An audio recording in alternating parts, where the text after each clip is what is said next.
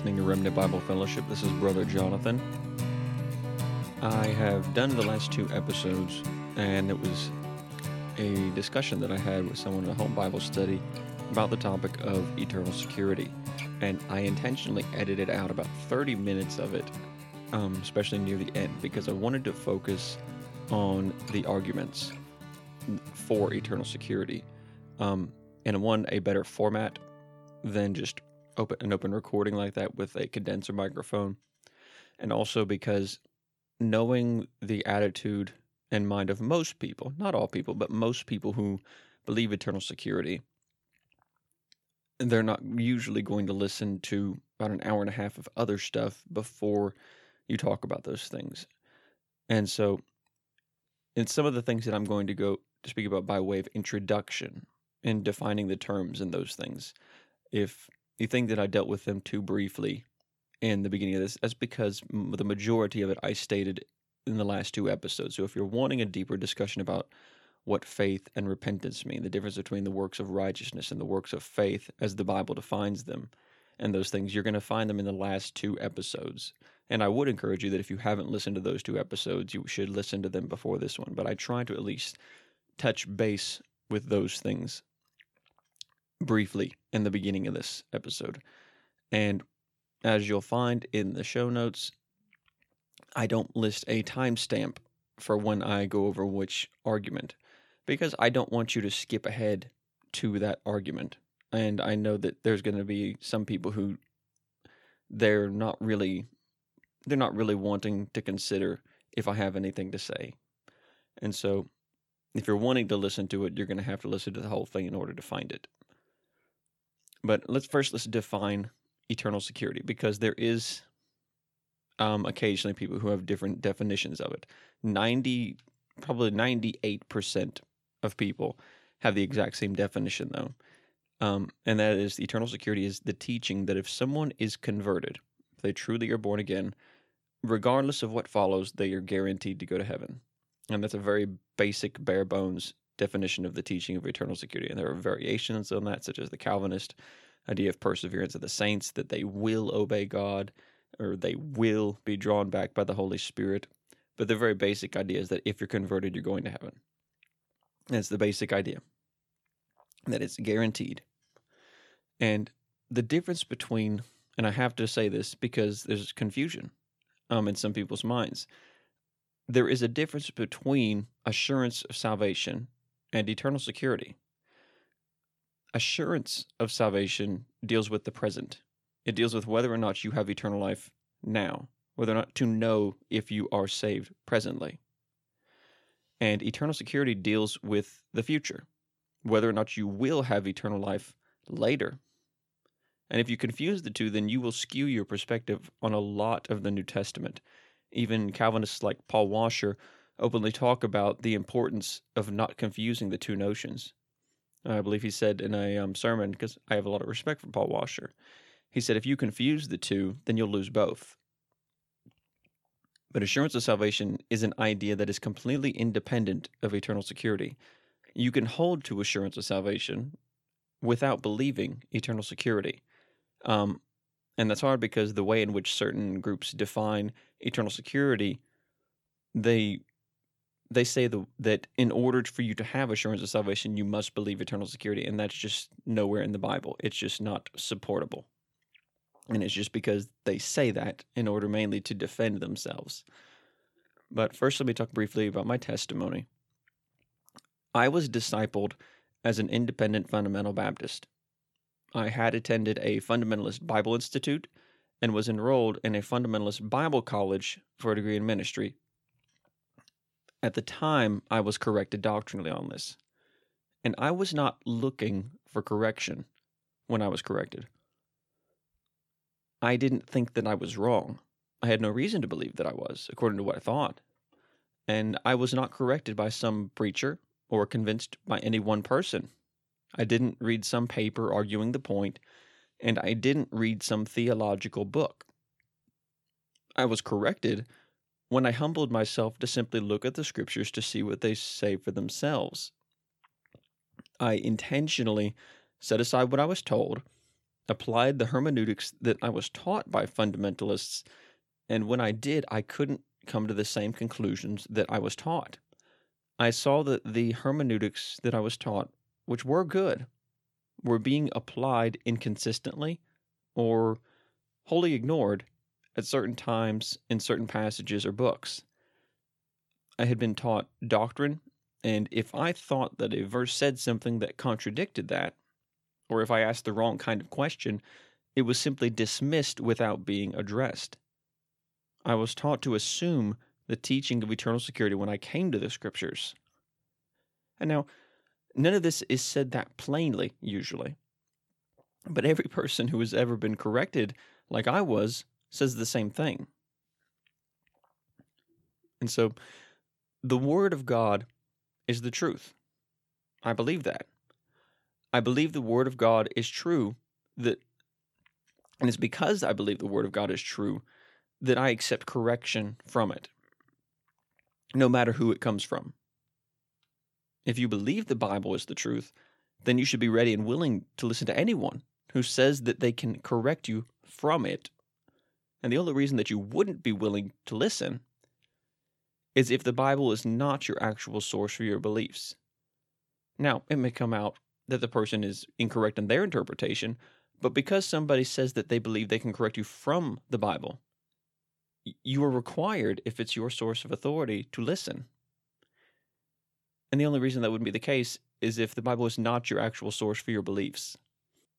Most people who hold to eternal security were told it either right after they got saved or soon after. Um, I mean, literally, right when you're sitting down and there somebody's praying with you or leading you to the Lord. Most were told that it was true and was the only biblically correct view of salvation, even before they read their entire Bible.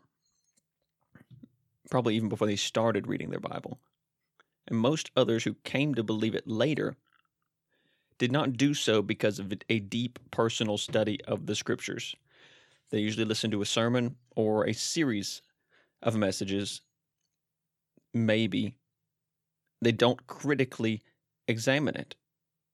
They did not labor in the scriptures seeking to make sure all the definitions of the terms used by the preacher or teacher were being portrayed like the Bible uses them. They didn't critically examine it, they accepted it. Now, if you care more about the truth, about the Word of God, and about when you have to give an account face to face with Jesus Christ about these things, because these things are part of that, especially if you're a teacher, if you witness to people, then please continue listening. But if you care more about your congregation's acceptance, your comfort, your easy lifestyle, your reputation, your degree from a certain Bible college, your pastorate, or your family, even, then don't bother con- to continue listening. We're talking about false teaching here, and you really need to consider that. The Lord Jesus himself, the apostles, and the early Christians all warned that in the latter days, our time, there would be massive deception and delusion doctrinally. And we've specifically been warned. Consider just two verses Galatians chapter 6, verses 7 and 8. Be not deceived. God is not mocked, for whatsoever man soweth, that shall he also reap.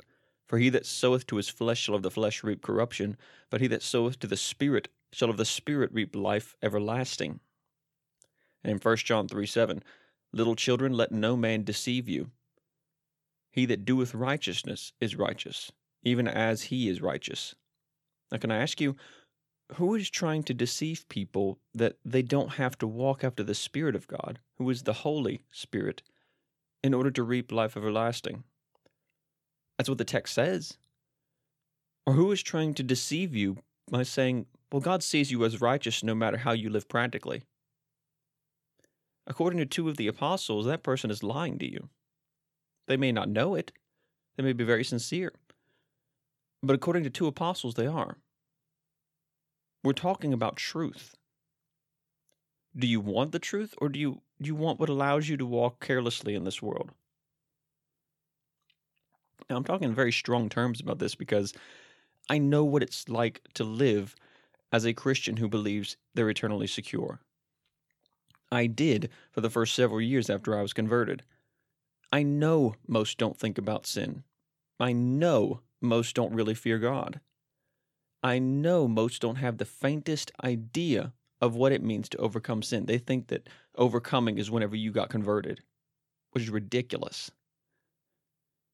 And I know that most are not really concerned about being watchful. And it's not necessarily because they believe that they have a license to sin, but the careless lifestyle that doesn't care about holiness, that doesn't watch itself, that doesn't press toward the mark for the prize of the high calling of God in Christ Jesus, it is the natural result. Because they were inoculated against fearing God before most of them ever even read their Bible once through. Now, I have to go over some things by way of introduction, and then we'll get into the arguments. Now, there is a is kind of a lengthy introduction, but we have to talk about these things. And those who believe eternal security, especially of the fundamentalist camp, know why. But like I said, these are dealt with in more in depth. I'm going to literally glaze over them as quickly as I can before so we can get into arguments. But these are dealt with more in depth in the last two podcast episodes discussing eternal security, part one and two. So if you're wanting a more lengthy discussion of these things, you have to go there. First, the Gospels are Christian doctrine, and that seems it's going to seem to some people a silly notion that I have to emphasize that. But some people teach that portions of them are not. You cannot take promises from the Gospels and leave out the conditions attached to them. You can't do that. You cannot say that certain portions are under the law or that certain portions are for a future dispensation and still claim the promises mentioned in those passages. Stop claiming the promise from the Sermon on the Mount, which says, Ask and it shall be given you, seek and ye shall find. If you don't also accept the passage which says, If ye forgive not men their trespasses, neither will your heavenly Father forgive your trespasses. That's conditional forgiveness.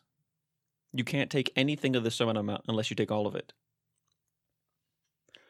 Christ specifically told the apostles to teach their disciples the exact same doctrine and teaching that he gave them in his earthly ministry.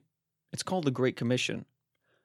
In Matthew 28 19 through 20, he said, Go ye therefore and teach all nations, baptizing them in the name of the Father, and of the Son, and of the Holy Ghost, teaching them to observe all things whatsoever I have commanded you. And lo, I am with you always, even unto the end of the world. Amen. But notice that Christ specifically said, All things whatsoever I have commanded you. Every single thing that Christ instructed the apostles is for Christians today. Also, Christ specifically told us that the law of Moses ceased to be preached when John the Baptist with John the Baptist in Luke 16, 16. He said up until John, you know, the laws the the law the law and the prophets were preached up until John. Since that time, the kingdom of God is preached. And he says it is the kingdom of God that it's that same gospel of the kingdom that he said would be preached in all the world until his return, which hasn't happened yet. And that's mentioned in Matthew 24 14. And even into the end of the book of Acts, all you see them mentioning is they're preaching about the kingdom of God, the kingdom of God. And since Christ has not returned yet, according to Matthew 24 14, it's the exact same gospel we're supposed to be preaching today. So stop blindly believing pastors, preachers, teachers, and commentaries and get your doctrine from the scriptures. Next, the book of Hebrews is for Christians. Some people try to say that the book of Hebrews is not for Christians, if you can believe it. And you get usually you get a silly two sentence response when asked about it that goes something like this. What's the title of the book? Right, then leave it to the Jews. And I'm not joking. I have heard people dismiss the entire book for that silly explanation. In fact, I used to. Some people even state that the book was originally written to lost Jews. Really? An entire book of the Bible was written to the people who were hunting down the believers and stoning them? Would you expect them to read it? I really don't think I have to refute that one. But let's consider some things. The writer of the book of Hebrews calls the, who he was writing to holy brethren in chapter 3 verse 1 he refers to them as sons that is sons of god whom he is chastening because he has received them in hebrews 12 5 and 6 he refers to them as those who have been sanctified by the blood of jesus hebrews chapter 10 verse 29 he rebuked them for not growing spiritually in hebrews 5 11 through 14 the writer includes himself with them in chapter 4, verses 2 and 3, as having heard the gospel, and he specifically says, and we which have believed in chapter 4, verse 3. They had been illuminated spiritually because of it chapter 10 verse 32 after they were illuminated they endured persecution because of it in chapter 10 verses 32 through 34 and if that was not enough the early christians openly quoted from the warning passages in the book of hebrews as applying to all believers not just jews not just jewish believers but all believers including gentile believers by the way, if a Jew receives the gospel of Christ, are they considered a Christian or a Jew to God? Well, let's see what the scripture says. For there is no difference between the Jew and the Greek, for the same Lord over all is rich unto all that call upon him. Romans 10:12. There is neither Jew nor Greek, there is neither bond nor free, there is neither male nor female, for you are all one in Christ Jesus. Galatians 3:28. Where there is neither Greek nor Jew, circumcision nor uncircumcision, barbarian, Scythian, bond nor free, but Christ is all and in all. Colossians 3:11. Even if the book of Hebrews was just written to Jews who were Christians, it is meant for all believers. A Jew who converts to Christ is a Christian. If you fail to remember, the apostles were Hebrews.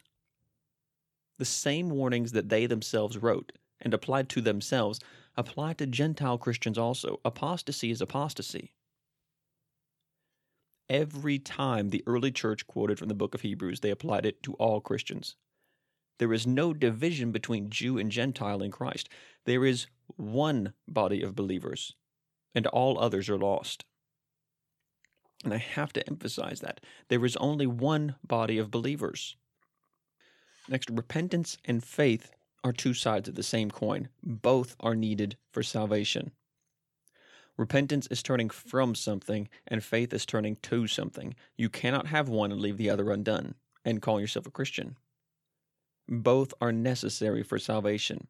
If you didn't begin putting your faith in Christ, you're not saved. If you didn't turn from your old life, you're not saved. And if you read through the Gospels and the book of Acts, you on, and you only go by Christ and the apostles' examples and how they preached and taught, you come to no other conclusion. It is really that simple.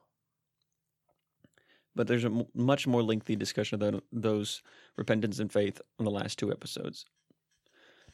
My next assurance of salvation is continually shown in the Bible to be known by your works. Assurance of salvation is mentioned by the apostle John in 1 John 5:13. These things have I written unto you that believe on the name of the Son of God, that ye may know that ye have eternal life, and that ye may believe on the name of the Son of God. And that's the verse that most everybody quotes to support the idea of assurance of salvation. Remember, assurance that you are currently a partaker of eternal life is very different than the idea of eternal security. Eternal security teaches that because you were converted at one time, you will, no matter what, go to heaven in the end. And like I said, some people will add some comments to that, but that is generally the idea. Regardless of what they say, eternal security completely ignores biblical assurance of salvation. If not in word, completely in practice. And you'll see once we go over what what is said biblically about how to have assurance of salvation, because it's very different than what is commonly said. Most preachers today, at least in fundamentalist circle and Southern Baptist circles, go something like this. Um, when they're leading somebody to the Lord and get, trying to give them assurance of salvation, and I've and just just listen. This is exactly what happens. We'll see. Have you ever sinned? Yeah.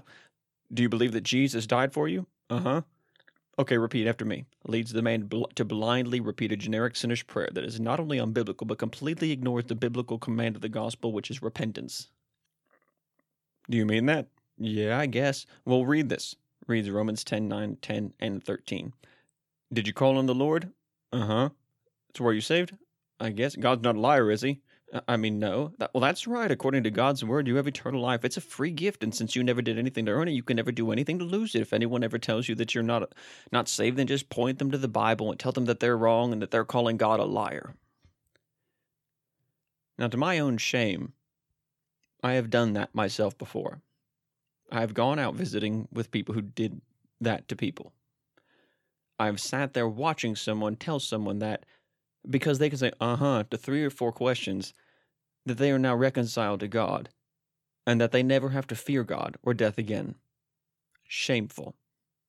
Nowhere in the entire Bible you find that example of presenting the gospel or giving assurance of salvation to anyone. Ever. How does the Bible tell us to look for assurance of salvation? You see, you have a problem here. People listen to that phrase, assurance of salvation, and they think that I'm meaning eternity. No, assurance of salvation has to do with the present. If you push the meaning any further than that, then you're reading into it what is not there. You are assuming eternal security from the outset. And it's understandable. If you believe eternal security, you believe it. But when you come to the scriptures, you aren't supposed to bring doctrine to the table. You let the Bible lay out plainly what it says.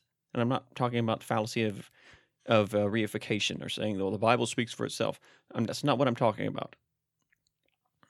But let's just listen to some of the verses and just pay attention to what they plainly say. So we're going to go over some verses from the book of First John, which lay out biblical assurance of salvation. How can you know that you presently are a partaker of eternal life? And we have to go over this before talking about the arguments, because you'll see how much they contradict most of the arguments. So in First John, remember John said that he wrote First John to set out the conditions about how to know if you are a partaker of eternal life presently. And this, these are some of the verses from First John that specifically go over those things. In First John chapter one verses five through seven, this then is the passage which we have heard. Uh, this then is the message that, which we have heard of him, and declare unto you, that God is light, and in him is no darkness at all. If we say that we have fellowship with him, and walk in darkness, we lie, and do not the truth. But if we walk in the light, as he is in the light, we have fellowship one with another, and the blood of Jesus Christ his Son cleanseth us from all sin. 1 John 2 3 through 6. And hereby we do know that we know him, if we keep his commandments. He that saith, I know him, and keepeth not his commandments, is a liar, and the truth is not in him. But whoso keepeth his word, in him verily is the love of God perfected. Hereby know we that we are in him. He that saith he abideth in him ought himself also so to walk, even as he walked. 1 John 2.15 Love not the world, neither the things that are in the world. If any man love the world, the love of the Father is not in him. And when this is connected with James 2 5, where it says, If you love the world, the love of the Father is not in you, we see that only those who love God are going to be partakers of the kingdom. Because James 2 5 says, Hearken, my beloved brethren, hath not God chosen the poor of this world rich in faith and heirs of the kingdom, which he hath promised to them that love him? So James says that only those who love the Father are going to go to, to enter the kingdom. And John says, if you love the world, you don't love the Father. In 1 John 2 29, if you know that he is righteous, you know that everyone that doeth righteousness is born of him. In 1 John 3 7, Little children, let no man deceive you. He that doeth righteousness is righteous, even as he is righteous. And I'll compare this with Galatians 6, 7, and 8, like we said earlier. Be not deceived, God is not mocked, for whatsoever a man soweth, that shall he also reap. For he that soweth to his flesh shall of the flesh reap corruption, but he that soweth to the Spirit shall of the Spirit reap life everlasting. Now, anytime the Bible says, be not deceived, or let no man deceive you, what you have to understand is that means that someone is going to try to deceive you. Otherwise, the apostle would not have had to say so. So the question that you have to ask yourself is who is trying to convince me that that I don't have to obey God in order to be righteous in his sight? That's the question you need to ask yourself. And in 1 John 3 9, whosoever is born of God doth not commit sin, for his seed remaineth in him. That is, the children of God continue in him, and he cannot sin because he is born of God. Now, it's not talking about Christian perfectionism. It's talking, and even eternal security proponents will interpret that verse the same way if you corner them. The tense of the verbs there are present tense continuous. So it's in the sense of a child of God does not live in sin. They do not practice sin. Some of the um, other versions of the Bible say they don't habitually sin. It should be rare. in that sense. And so in 1 John 3:10, in this the children of God are manifest, and the children of the devil. Whosoever doeth not righteousness is not of God, neither he that loveth not his brother. Now many people try to teach that, well, no one knows who the true Christians are. Really? Why then did Christ command us to let our light so shine before men that they may see our good works and glorify our Father which is in heaven? Now this single verse in 1 John 3:10 contradicts the entire idea that nobody knows who the children of God are. It says, "In this the children of God are manifest, they are obvious, they are made plain for all to see because they do righteousness." In fact, when you change this biblical teaching, you create some massive contradictions with Christ's commandments. 1 John 3 14 through 15. We know that we have passed from death unto life because we love the brethren. He that loveth not his brother abideth in death. Whosoever hateth his brother is a murderer, and ye know that no murderer hath eternal life abiding in him. Question How do we know that we love the brethren, that is, fellow Christians, the way God wants us to? Well, let's read because he answers that. Isn't it amazing how the Bible always explains itself? 1 John 5 2. By this we know that we love the children of God, when we love God and keep his commandments. So we know that we love the brethren when we love God and are obeying his commandments. Isn't it funny how it keeps coming back to the same thing? 1 John 3 18 through 21. My little children, let us not love in word, neither in tongue, but in deed and in truth. And hereby we know that we are of the truth, and shall assure our hearts before him. There's assurance. For if our heart condemn us, God is greater than our heart, and knoweth all things. Beloved, if our heart condemn us not, then have we confidence toward God. Now, some people have the gall to say that this is a comforting verse, as opposed to what it is a warning. They read it like, Isn't it so wonderful? If we condemn ourselves in our own heart, then God is greater than our heart and loves us when that is not what it says or means. It says, For if our heart condemn us, God is greater than our heart and knoweth all things. If your conscience, your heart, is convicting you of sin, how much more so is God aware of it? That is your sin. He knows all things. This is why the apostle continues and says, If our heart condemn us not, then have we confidence toward God, then have we confidence and assurance of our salvation. The point being that we should examine ourselves and repent of whatever our conscience or heart convicts us of.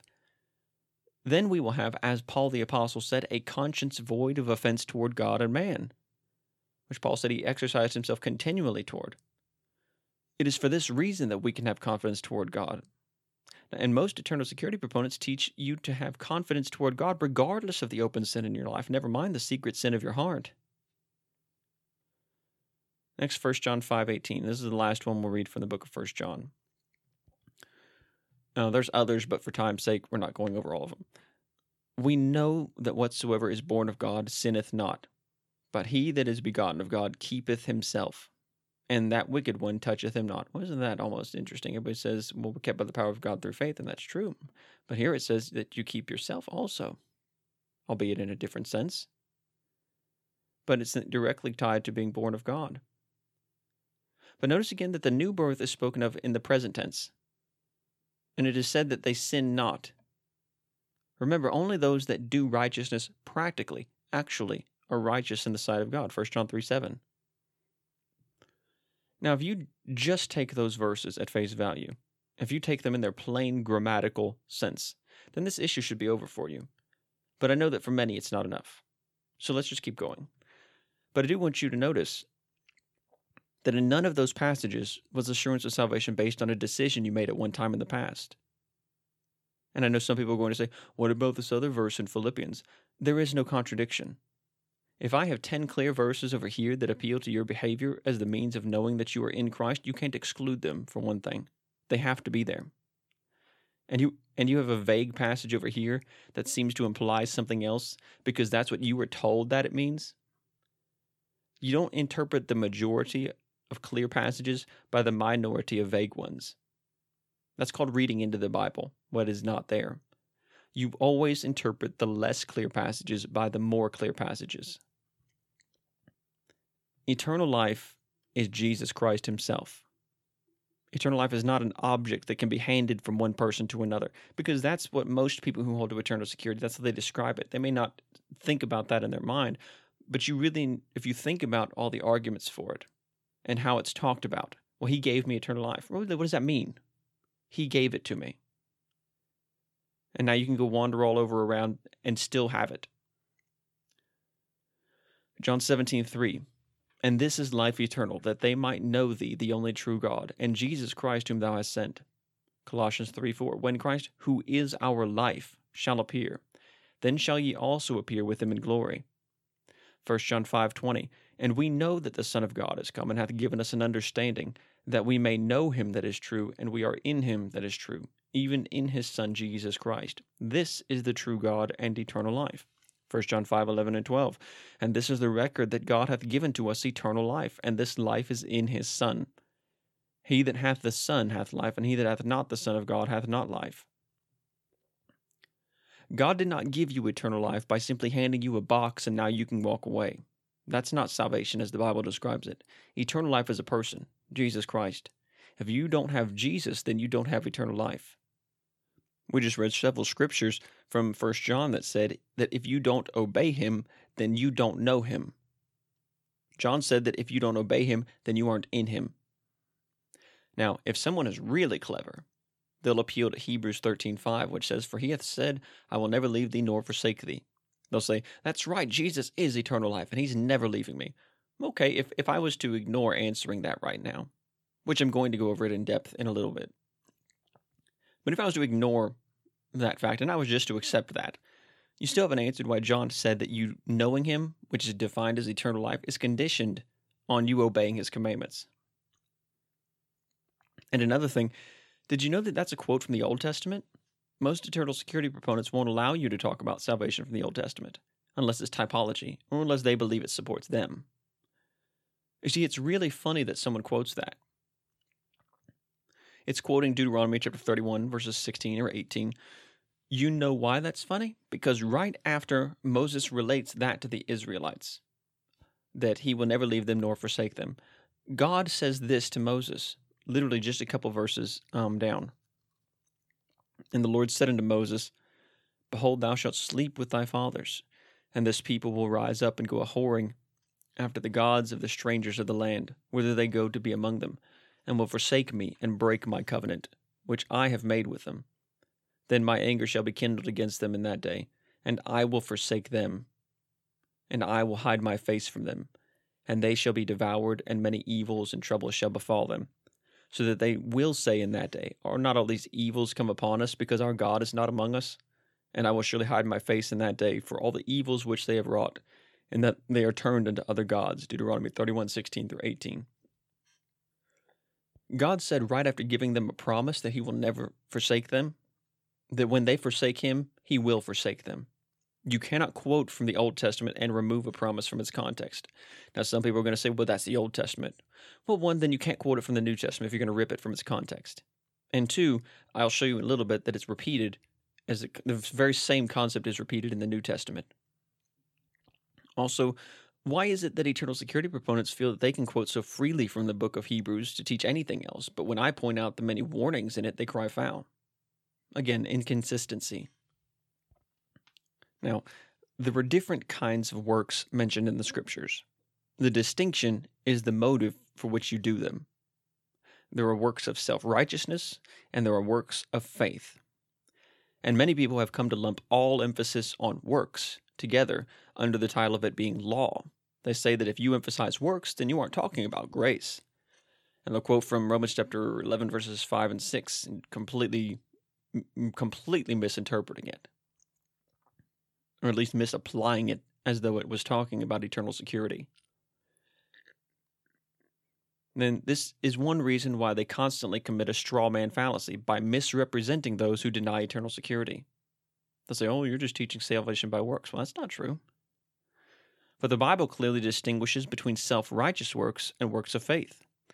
Works of self righteousness are what is meant when the law of Moses is actually referenced, such as in Romans chapter 10, verses 1 through 4, where Paul, the apostle, is talking about the lost Jews. He says, Brethren, my heart's desire and prayer to God for Israel is that they might be saved. For I bear them record that they have a zeal of God, but not according to knowledge. For they, being ignorant of God's righteousness, and going about to establish their own righteousness, have not submitted themselves unto the righteousness of God. For Christ is the end of the law for righteousness to every one that believeth. Romans 10 1 through 4. Works of self righteousness are well summed up here. It is a person going about to establish their own righteousness. They try to earn their way into heaven. I literally don't know a single person who denies eternal security who believes that they earn their way into heaven. This is a complete straw man fallacy from eternal security proponents, which shows exactly how little they've examined opposing arguments. But the works of faith are shown in the scriptures also. Galatians 5 6 and for in Jesus Christ neither circumcision availeth anything nor uncircumcision, but faith which works by love. And also see an example of Christ implying the works of faith in Mark 2 3 through 5. And they come unto him, bringing one sick of the palsy, which was borne of four. And when they could not come nigh unto him for the, for the press, they uncovered the roof where he was. And when they had broken it up, they let down the bed wherein the sick of the palsy lay. When Jesus saw their faith, he said unto the sick of the palsy, Son, thy sins be forgiven thee.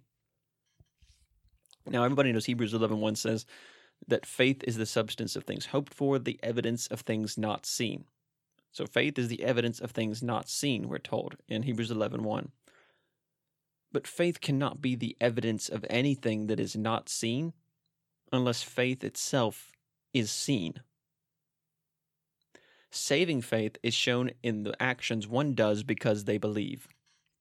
If a person doesn't actually obey God, then it shows that they do not actually believe on Him. And these kinds of works are the works of faith. The works that are the result of having saving faith. That's the point of what James was saying in James chapter 2. And James wasn't saying anything about being justified in the sight of men, though it may be an application of the passage. James began by pointing out to the issue of salvation, saying, Can faith save him? So the context is salvation. He says it very clearly in James 2 22 through 24. Seest thou how faith wrought with his works, and by works was faith made perfect? And the scripture was fulfilled, which saith, Abraham believed God, and it was imputed unto him for righteousness. And he was called the friend of God. Ye see then how that by works a man is justified, and not by faith only. Now, James quotes the exact same Old Testament passage, Genesis 15 6, to support what he is saying, that Paul quotes in Romans 4 to teach saved by grace through faith. There is no contradiction. Abraham is set forth as an example for us today of biblical faith and salvation. The difference in Paul's letter is that he is showing that works of self righteousness, that is, works of the law of Moses, Romans 10 1 through 4, which is the entire context of what he's talking about, that they can earn nothing in the sight of God. While James is telling believers that faith without works, working with it, cannot save them. There is no problem reconciling Paul and James with this definition. You just have to do somersaults through the scriptures, interpretation wise, when you hold to eternal security. You end up spending the majority of your time explaining the plain sense of scriptures away. Every single person that I have ever met or heard from who has been corrected about eternal security has said the same thing. The scriptures are so much easier to understand. And I can tell you the exact same thing from my own experience. Now, remember, before we get into the arguments, all scripture is equally valid. There is no single verse of scripture that is more important than any other. Now, obviously, we have to pay attention to context, but you can't exalt two or three passages above the rest of Scripture. You can't have a proof text theology. We get converted and people start trying to give us doctrine, which is good, but they do so by giving two or three verses, telling us what they mean, and we just accept it, usually. Don't look down on Catholics because they don't examine their beliefs whenever most people don't examine them at all either. You have to think of doctrine like a puzzle. Each verse is a piece, and each piece is equally valid. It all fits somewhere. It cannot be ignored, it must fit. They all have to go together without one being exalted above the others. What happens is we're given two or three verses, we're told what they mean, which we never critically examine, and we keep those three verses pigeonholed against the rest of Scripture. And if you approach Scripture that way, you will make a lot of mistakes. That's literally how cults are started. Also, you cannot insert things into the verse that aren't there. Now, this may be shocking. If it's not stated in the verse of Scripture, then it's not in that verse. It seems pretty straightforward, doesn't it? But we'll see. Okay, now let's start getting into the arguments. Now, I literally am quoting from an independent fundamental Baptist tract on once saved, always saved, or eternal security. I'm quoting from it. Most of these are from the exact same tract, and they are common. And I think that most of the arguments that I've ever heard in conversation about this um, and things that I used to specifically say myself. I included. So, yeah, we're going to talk about the sealing of the Holy Spirit. Yes, we're going to talk about Romans chapter 8, verse 32. We're going to talk about all of that. We're going to talk about John 10, 27 through 29. We're going to talk about it. They're not hard to show that you're interpreting them wrong. But we're going to go over about 25 or 26 arguments, the most common ones I could think. And I added some in there. And literally, if there were some arguments that I one of them that I believe is the most most convincing argument for eternal security, I included. And I'm going to show you why it doesn't support eternal security. So let's get into it. So somebody says, "No, we're eternally secure. Salvation is by believing in Jesus Christ." The implication being that you don't say that it's by believing in Jesus Christ. And usually the quote from John 3:36, "He that believeth on the Son hath everlasting life, and he that believeth not the Son shall not see life, but the wrath of God abideth on him." Or John 3:16, "For God so loved the world that he gave his only begotten Son, that whosoever believeth in him should not perish, but have everlasting life." And they'll say, "It's by believing. It's nothing that we do." And yeah, that's right. But what most people don't mention is that most of the time, when pertaining to salvation, belief is either a present active participle or in the present active indicative. That means that it describes a continuous action. It's not describing a decision. It describes belief that is continual. It never describes a decision you made at one time. Neither does it describe some idea that because you made a decision at one point, you will always continue. It describes a continuous action. So when you read verses like the, these, you have to remember that grammatically, it should read to you like this He that is believing on the Son hath everlasting life, and he that is not believing on the Son shall not see life, but the wrath of God is abiding on him. Or, For God so loved the world that he gave his only begotten Son, that whosoever is believing in him should not perish, but have everlasting life. Salvation is not fixed because you made a decision at one time in your life at an altar somewhere. That is completely absent from the scriptures. It's conditioned on you continuing to believe in Jesus Christ. This is clearly seen from the scriptures because you see warnings of the need for continuance throughout, such as in 1 Corinthians 15 1 through 2. Moreover, brethren, I declare unto you the gospel which I preached unto you, which also ye have received, and wherein ye stand, by which also ye are saved, if ye keep in memory what I preached unto you, unless you have believed in vain. And also in the book of Colossians 1 21 through 23, and you that were sometime alienated and enemies in your mind by wicked works, yet now hath he reconciled in the body of his flesh through death, to present you holy and unblameable and unreprovable in his sight, if ye continue in the faith, grounded and settled, and be not moved away from the hope of the gospel, which ye have heard, and which was preached to every creature which is under heaven whereof I, Paul, am made a minister.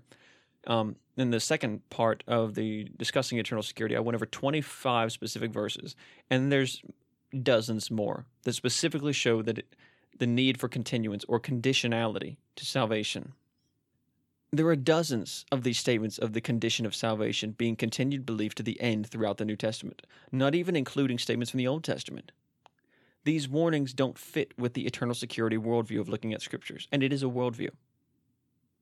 They completely fit in their plain sense, meaning without it, though. If salvation was conditioned on your continued faith to the end, then you would expect many such warnings in the scriptures. So salvation is not like a tattoo, like Charles Stanley says. It's not one and done. It's not sit back, relax, and enjoy your salvation. It's just like the scriptures describe. You enter through the strait gate and you start walking on the narrow way. As long as you stay on the narrow way, you know exactly where you're headed. But if you step off that path and go to the broad way, which leads to destruction, then you are going somewhere else.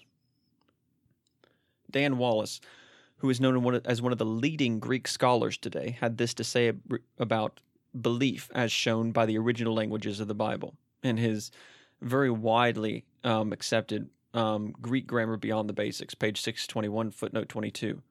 He said, The present was the tense of choice most likely because the New Testament writers, by and large, saw continual belief as a necessary condition of salvation. You see, if the writers of the New Testament meant that because you made a decision of faith at one point in time that you were fine forever, then they would have said that. There's a verse, there's a tense of the verb for that, but they didn't. The very language that they used shows it. So, yeah, we're saved by believing in Jesus Christ. Continue to live by faith, and you'll be just fine. Just make sure you define believing as God does and not how your pastor or favorite teacher does. It's the next argument, and this is the most second most common one. And it's they'll say things like, "No, we're eternally secure. We're not saved by works." And usually they quote uh, Titus three five. Um, not by works of righteousness which we have done, but according to his mercy he saved us, by the washing of regeneration and renewing of the Holy Ghost. Or Ephesians 2 8 and 9. For by grace are ye saved through faith, and that not of yourselves, it is the gift of God, not of works, lest any man should boast. That's right, we're not saved by works. I've never once taught that. The problem is, people want to separate works entirely from faith, which the Bible doesn't. The apostles wrote about how faith works by love, Galatians 5 6. This is what the apostle James was talking about in James 2. He says very clearly, Seest thou how faith wrought with his works, and by works was faith made perfect, James 2 22. He's not describing faith and works as though God saves you after all that you can do. That's not what he's describing, and that's not what I teach or what most people who say that they don't hold to eternal security teach. He's describing the works of faith, the result of faith, living by faith. Why? For the just shall live by his faith. He doesn't make a decision once. And how faith moves people to act on their faith. It is because the person has truly set the Lord and the gospel as their hope that they live as though he, it is true. God works in them by their faith to enable them to obey him. People incorrectly believe that all works are of the law, which is that is not what the Bible says. What they need to understand is the distinction biblically of self righteous works, which is going about to establish our own righteousness, as Paul described in Romans 10 1 through 4, and the works of faith, the kind that show the faith that we have. And a good example of this, as we read earlier, is how Christ said that he saw the faith of the four men who brought the paralytic man to him to be healed in Mark 2 1 through 5. He didn't see a decision they made at one time in the past. He saw what they were doing that showed that they believed that he was able to do that which he was r- rumored to be able to do, which was to heal. And they acted upon that faith. Paul was continually warning people about self righteous works, which are of the law. Because if you remember from the book of Acts, it was a huge issue in those days whether or not believers had to keep the law of Moses. And James is warning believers to not stop acting and living by their faith as though they actually believe God. Their works with their faith to make it perfect, as James says. Both Paul and James reference Abraham as the example of this. Abraham was told something by God, he believed God, he acted on it, and God rewarding him for his faith, it says. He didn't bless Abraham for his works in that sense. God blessed Abraham for the faith that led Abraham to obey him.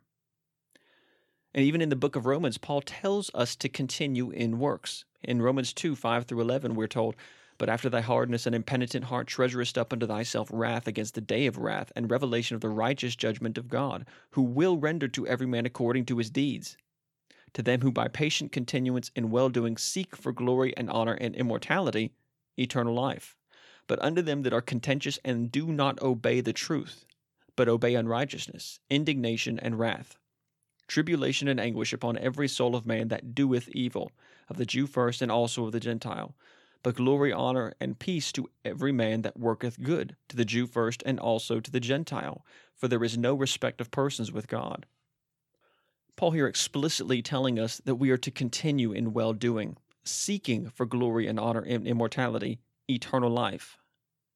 But he says that those who do not obey the truth will receive wrath from God. And no, it's not just talking about some punctiliar once in a moment of time decision. It is not self righteousness to submit yourself to the authority of God, to Christ His Son, to Christ alone for the cleansing of sin, to follow His commandments, His way, to seek His face daily for strength to obey Him through His Spirit, and at the end of the day to give Him the glory and honor for it all. That's not called self righteousness, it's called salvation. The problem with most people is that they didn't come to God for Him to change them now in this present life. They came to God to keep them from hell later. People who don't intend to have their lives change after coming to Christ have never understood the gospel in the first place. Next argument is usually eternal security, salvation is a free gift. And they'll quote uh, Romans 6:23 for the wages of sin is death but the gift of God is eternal life through Jesus Christ our Lord. And Romans 5:18 Therefore, as by the offense of one judgment came upon all men to condemnation, even so by the righteousness of one the free gift came upon all men the justification of life. And this is where the saying, if you did nothing to earn it, how can you do anything to lose it? The question itself presupposes that salvation is not conditional. Salvation is obviously conditional because if it weren't conditional, then everyone would go to heaven. If there was not a condition to salvation, then God would never send anybody to hell. It would be universal. But there is a condition. The main issue, though, is people want to believe that it is based on some decision you made at one point instead of faith. And that's those are two ideas are different. Either you have faith right now or you don't. The Bible nowhere promises that you will be saved in the future based upon some decision you made in the past.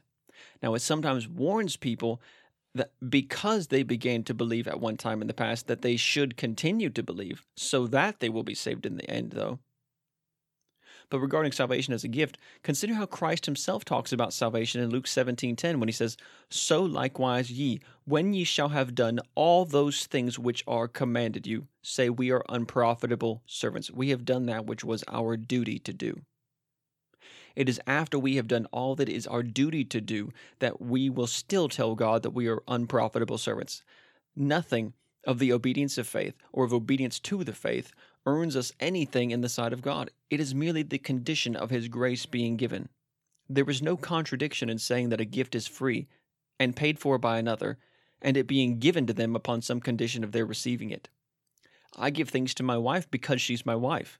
I give things to my children because they're my children.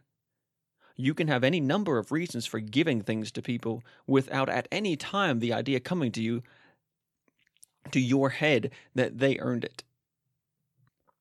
If you simply read the verses Romans 6:23 and 5:18, you don't get the idea of it being unconditional. That's absent from the verse. It's the we've all just been told so many times that that's what it means. People say if it's grace then it doesn't mean you have to obey it. Where does the Bible say that? Where does the Bible say that because God gives you something, he doesn't expect anything of you? It's simply just inserting an idea into the text that is not there. The only thing that it says is that salvation is a free gift, simply put. He paid for it, he gives it to whomsoever he will, but who does he give it to? The maximum extent that you can take that to, without reading into it what you want, is that nothing you ever do will earn salvation from God.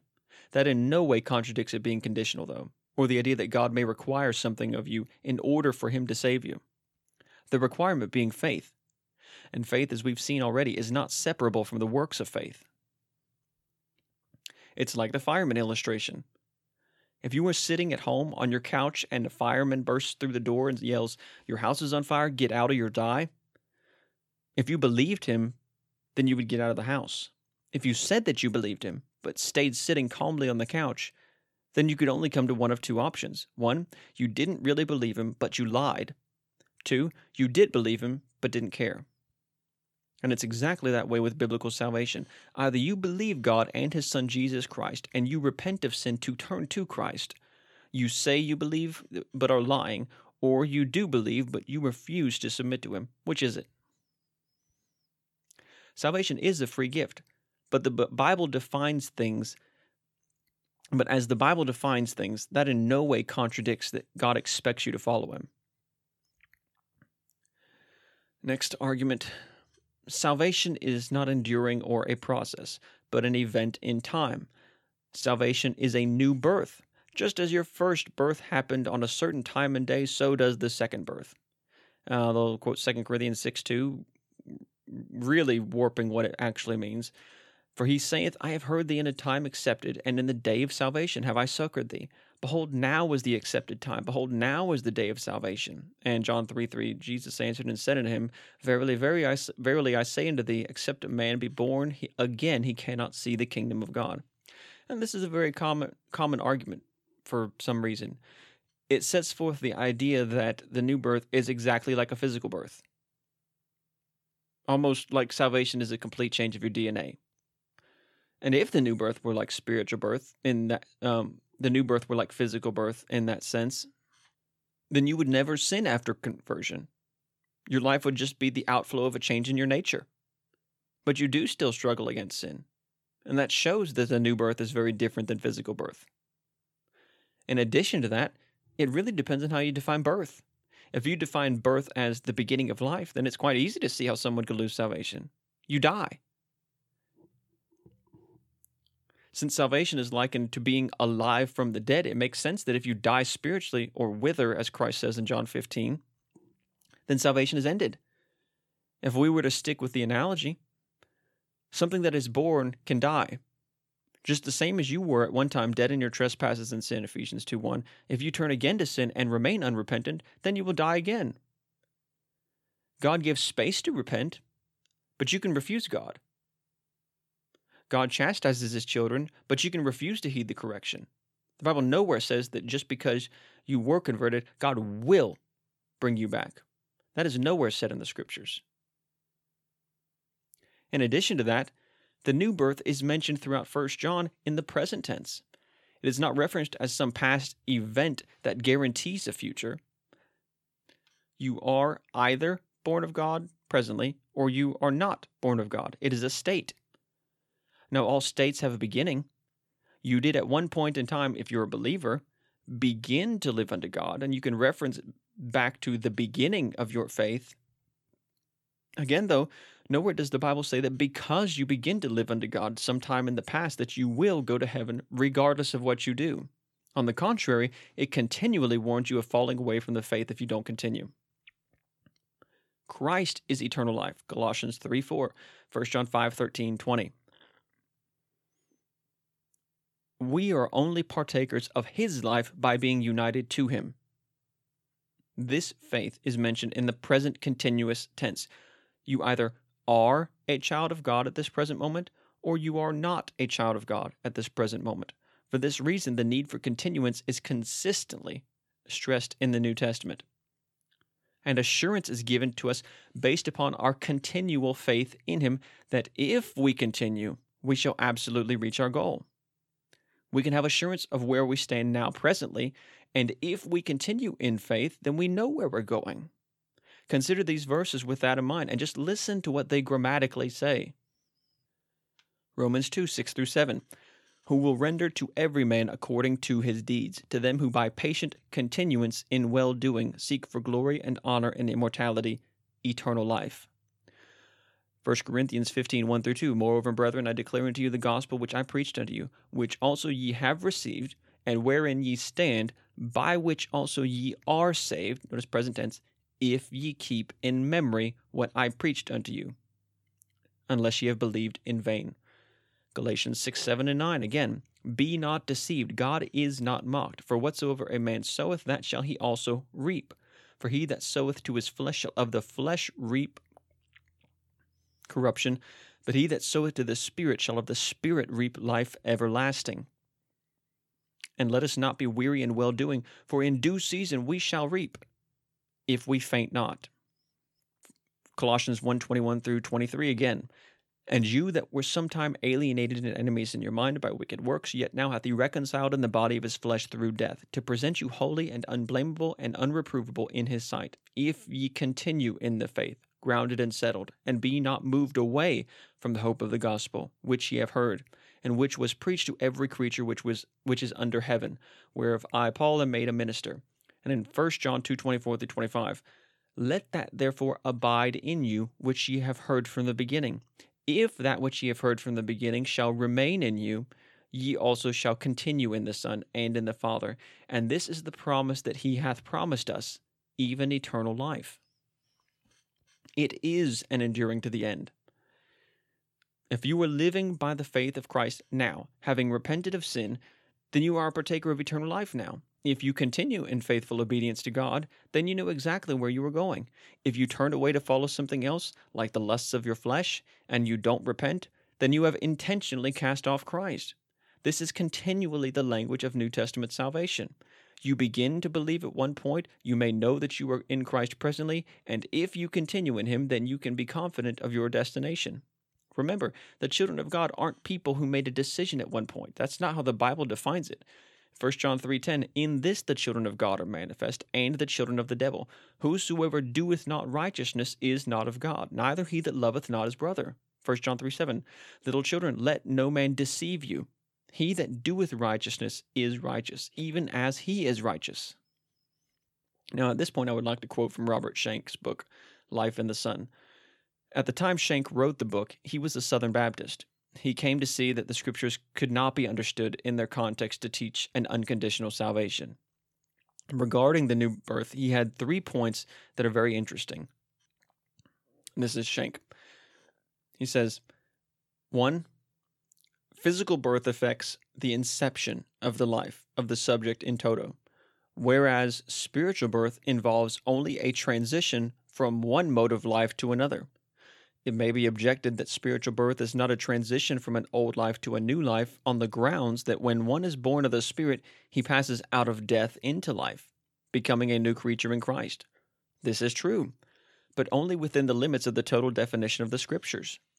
For it is also true that the man who is dead in trespasses and in sins is nevertheless a rational spiritual being who is personally accountable for his life and his sins, and who, except he repent, must answer before God in solemn judgment what is depicted as death for the reason that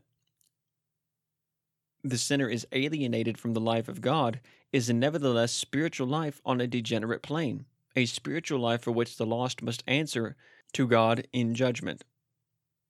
The New Testament contains many references to the old life of Christians before conversion, which references have to do with the spiritual lives of men in an unregenerate state.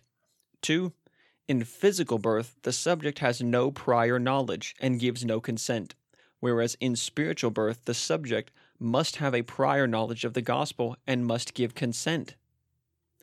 It may be objected that in view of John 1:13 and James 1:18, the spiritual birth of men is by the will of God rather than by the will of men. And such an objection proceeds from the old fallacy of either or, a ridiculous assumption unwittingly entertained by many sincere Bible scholars. Actually, the spiritual birth of men is by the will of both God and man. Of his own will begat he us with the word of truth. Yes, but not apart from the consent of our wills. Of his own will the groom takes a bride, but not apart from the will and consent of the bride. God was under no constraint to bestow spiritual birth upon men, at such frightful cost to himself, other than the constraint of his own love and grace. Of his own will, therefore, the Father of lights gives good gifts to men and begat as his own dear children all who believe his word of truth. The initiative is with God, but God's initiative demands a response from man.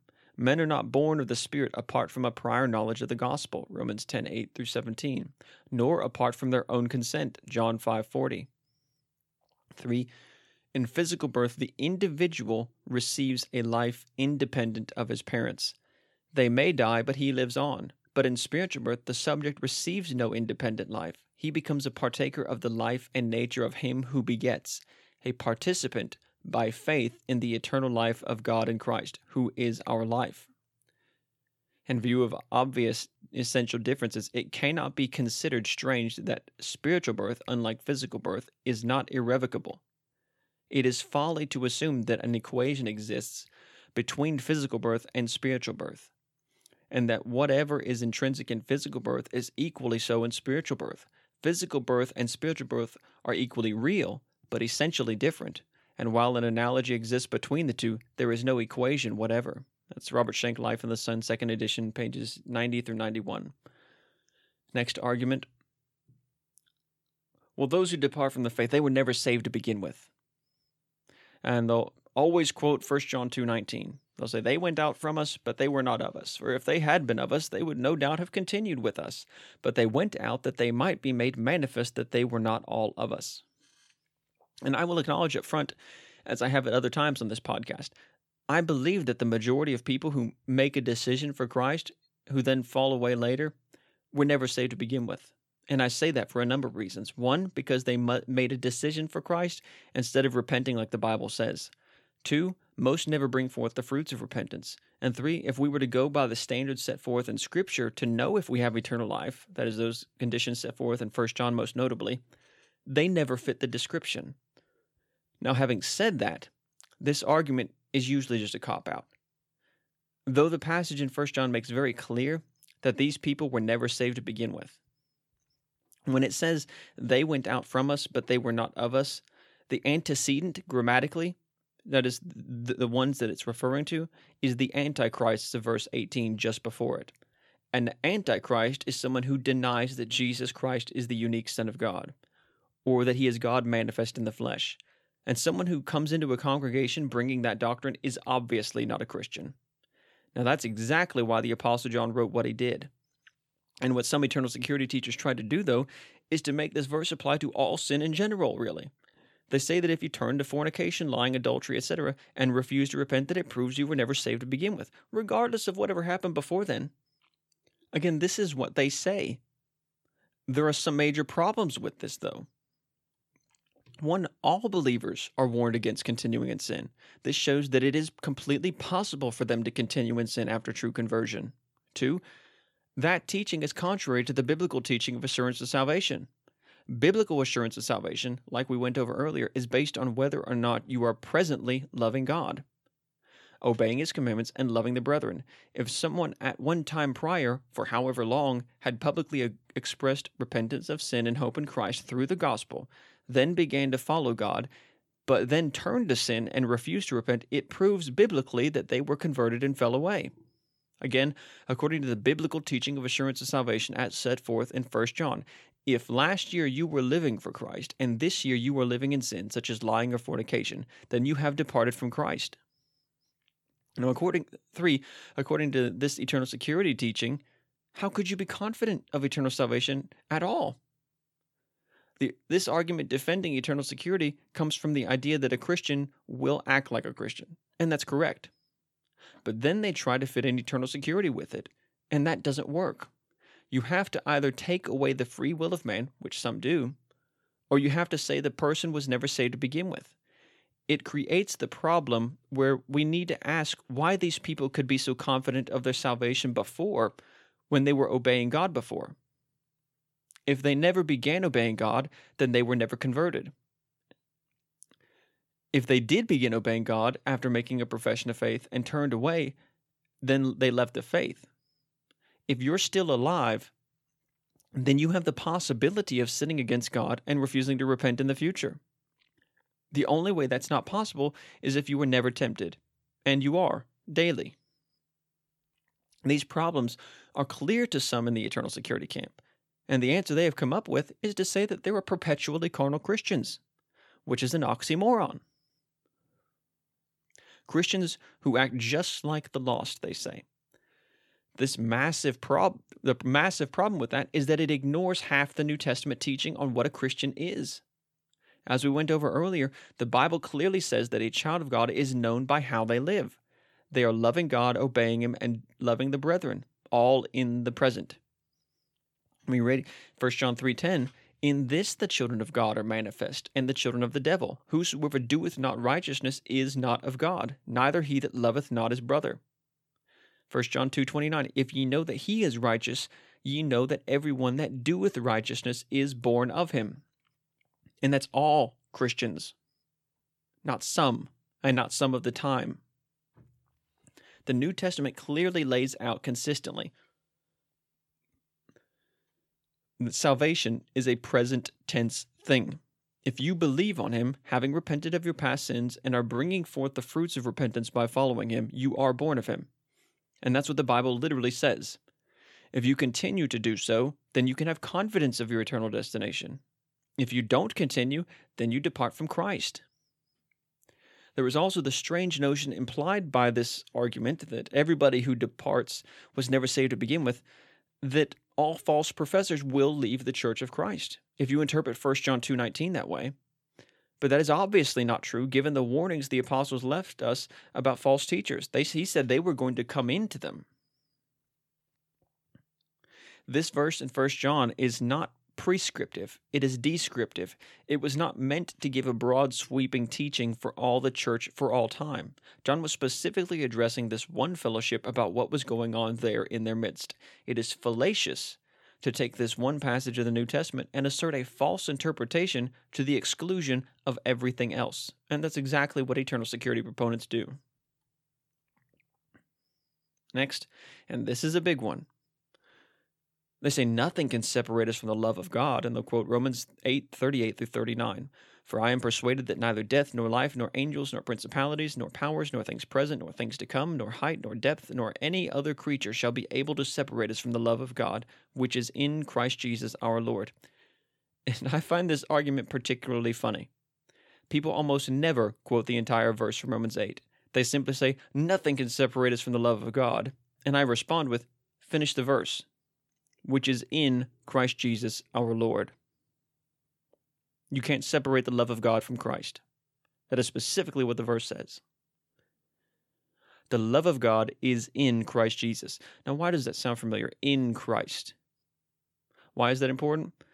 Let's just consider what Christ himself said about the love of God. How about we start there? In John 14 21, Christ said, He that hath my commandments and keepeth them, he it is that loveth me. And he that loveth me shall be loved of my Father. And I will love him, and will manifest myself to him.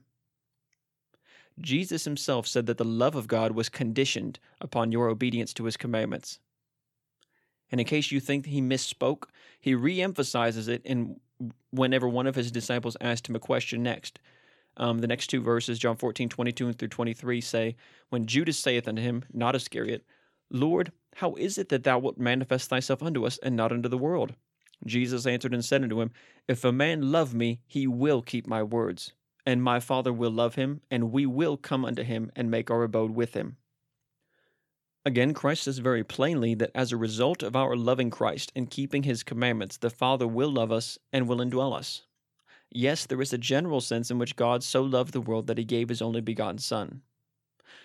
But just because God expressed his love for the world doesn't mean the world is going to be saved, does it? There is a type of love which comes from a father to his children. And Paul expressed it this way in 2 Corinthians 6 17 and 18 when he says, Wherefore come out from among them and be ye separate, saith the Lord, and touch not the unclean thing. He's talking about holiness. And I will receive you, and will be a father unto you, and ye shall be my sons and daughters, saith the Lord Almighty. It was well summed up by Robert Shank regarding the eighth chapter of Romans, when he says, The eighth chapter of Romans, as someone has said, begins with no condemnation and ends with no separation. It is well to observe, however, that it is punctuated with sharp warnings that if ye live after the flesh ye shall die, but if ye through the Spirit do mortify the deeds of the body ye shall live. Verse 13. That only such as are led by the Spirit of God are truly sons of God. Verse 14 and only if we suffer with Christ shall we be glorified together with him. Verse 17. And that despite our infirmities, but aided by the Spirit, we must continue to wait in patience and hope. Verse 24 through 27. For the ultimate realization of salvation and the full manifestation of our divine sonship. Verses 16 through 23. The glory which shall be revealed to us, if so be that we suffer with him. um, cross-referencing 2 Timothy 2.12. We are consistently told in the scriptures that we must heed the warning of the gospel to repent of sin and turn to Christ. In doing this, we come out from among the world and are separate. In so humbling ourselves before God, He receives us as His children. This love of God is conditioned upon our following Him. And this leads us to the next verse. John 10 29, probably one of the most quoted arguments. Thus, a, um, my Father which gave them me is greater than all, and no man is able to pluck them out of my Father's hands. You know, you can't break God's grip on you. And this is probably one of those verses that is of the Bible that is consistently ripped from its context. People quote this and say, I'm in the Father's hand and he ain't letting go. You're not stronger than God, are you? And I used to think like that too until I read the verse in context. If we read the entire context, John 10 27 through 29, we see what Christ says before that. He says, My sheep hear my voice, and I know them, and they follow me. And I give unto them eternal life, and they shall never perish, neither shall any man pluck them out of my hand. My Father which gave them me is greater than all, and no man is able to pluck them out of my Father's hand.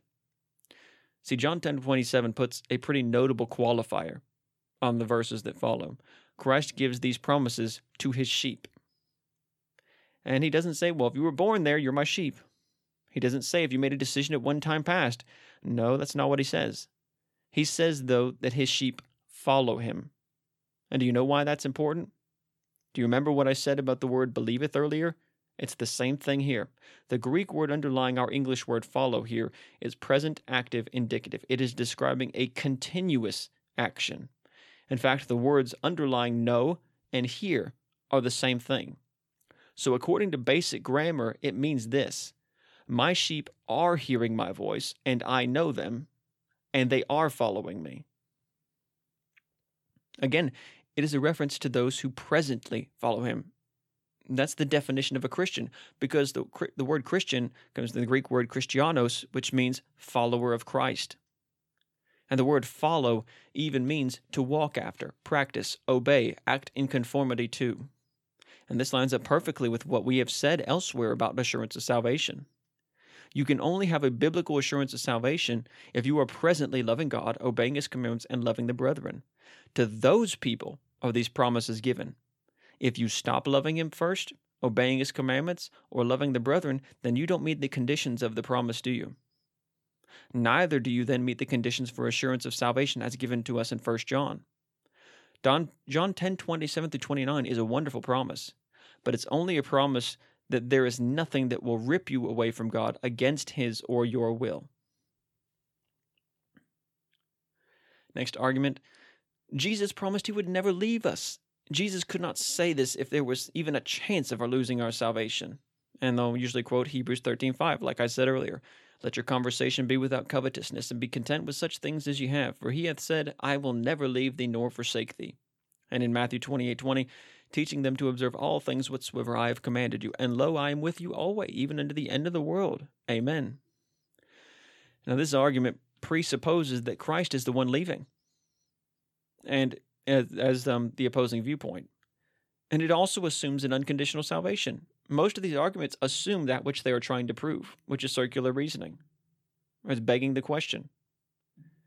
People read this promise and add to it the phrase, no matter what you do and that's nowhere in there. It's another example of people reading into a text what is not there. You have to look at every single verse of Scripture in light of every other verse of Scripture equally. The conditionality of God's being with the believer is shown in several ways. And here is an example from the Old Testament which shows God's mind about all of his promises, even the ones where he promised something to be forever you know, those forever promises of God. Now, listen to this. Most people have never, never noticed this. And it's so plain. It's in 1 Samuel 2 27 through 30. And um, so I'll go ahead and read. And there came a man of God unto Eli, and said unto him, Thus saith the Lord, Did I plainly appear into the house of thy father when they were in Egypt in Pharaoh's house? And did I choose him out of all the tribes of Israel to be my priest, to offer up mine altar, to burn incense, to wear an ephod before me. And did I give unto the house of thy father all things offerings made by fire of the children of Israel? Wherefore kick ye at my sacrifice and at mine offering, which I have commanded in my habitation, and honorest thy sons above me, to make yourselves fat with the chiefest of all the offerings of Israel my people? Wherefore the Lord God of Israel saith, I said indeed that thy house and the house of thy father should walk before me forever. But now the Lord saith, Be it far from me, for them that honor me will I honor, and they that despise me shall be lightly esteemed. Did you hear what God said to Eli? He said, I know that I promised you this and that forever, but you have abused it. They falsely assumed that God's promises were unconditional. Here, God says very clearly that it was conditioned, even though He said it was forever. Another thing to consider about the passage from Hebrews 13:5 is that it is a quote from the Old Testament also. As I said earlier, it's a quote from Deuteronomy chapter 31, uh, verse 6 and 8. I think I said 16 and 18 earlier. God said right after giving a promise that he will never forsake them, that when they forsake him, he will forsake them. You cannot quote from the Old Testament and remove a promise from its context. Again, this is show conditionality of all of God's promises. This principle here is that God is not forsaking anyone arbitrarily, but it is repeated that if you forsake him, he will respond to you in kind. Consider these other examples from the Old Testament. 1 Chronicles 28 9. David praying before his death. And thou, Solomon, my son, know thou the son of know thou the God of thy father, and serve him with a perfect heart and with a willing mind. For the Lord searcheth all hearts, and understandeth all the imaginations of the thoughts. If thou seek him, he will be found of thee. But if thou forsake him, he will cast thee off forever. First and also Second Chronicles fifteen two. And he went out to meet Asa, and said unto him, Hear ye me, Asa, and all Judah and Benjamin. The Lord is with you, while ye be with him. And if ye seek him, he will be found of you. But if ye forsake him, he will forsake you. Psalm 9:10 And they that know thy name will put their trust in thee, for thou, Lord, hast not forsaken them that seek thee. Ezra 8:22 For I was ashamed to require of the kings a, ba- a band of soldiers and horsemen to help us against the enemy in the way, because we had spoken unto the king, saying, The hand of our God is upon all them for good that seek him, but his power and his wrath is against all them that forsake him. Now, sadly, some people may retort, but that's the Old Testament. Well, let's look at a verse that's only nine verses from Hebrews 13:5 in the same book. Hebrews 12:25. See that ye refuse not him that speaketh. For if they escape not who refused him that spake on earth, much more shall not we escape if we turn away from him that speaketh from heaven. Now, if you refuse the Lord's rightful authority over your life, then you may turn away from him. Then you turn away from him. The result is said that you will not escape judgment. You cannot take Hebrews 13:5 and rip it from its context in both the New Testament and the Old Testament from where it was quoted, especially when you ignore the rest of the Bible to come to your interpretation. Now, finally, because I have to repeat this over and over again, all the promises of God are given to believers according to the standards that are given in 1 John, which identify true believers. If you do not presently meet those conditions, then you have no right to claim any promise from God except that of your own coming judgment. Every promise of God is in Jesus Christ, Ephesians 1 3. If you are not in him, then you are not a partaker of any promise the most that can be said about the, these promises of God never leaving you nor forsaking you is that Christ is not the one leaving you. But all sin in a believer begins with them turning away from God and their affections. The person is the one who breaks fellowship with God, not the other way around. You cannot exalt a promise from the Scripture over and above the scriptural teaching about God's conditions to receive it. The same God who said, I will never leave you nor forsake you, said also, If any man serve me, let him follow me, and where I am, there shall also my f- servant be. If any man serve me, him will my Father honor. J- John twelve twenty six, And also Psalm eighteen twenty through 26. The Lord said, The Lord rewarded me according to my righteousness, according to the cleanness of my hands hath he recompensed me. For I have kept the ways of the Lord, and have not wickedly departed from my God. For all his judgments were before me, and I did not put away his statutes from me. I was also upright before him, and I kept myself from mine iniquity. Therefore hath the Lord recompensed me according to my righteousness, according to the cleanness of my hands in his eyesight. With the merciful thou wilt show thyself merciful. With an upright man thou wilt show thyself upright. With the pure thou wilt show thyself pure. And with the froward thou wilt show thyself froward. Next, the argument. When the Bible speaks of possessing eternal life, it speaks in the present tense hath, have, etc. Something we already have. If we had to work or endure to keep our salvation, this could not be true, and that doesn't follow.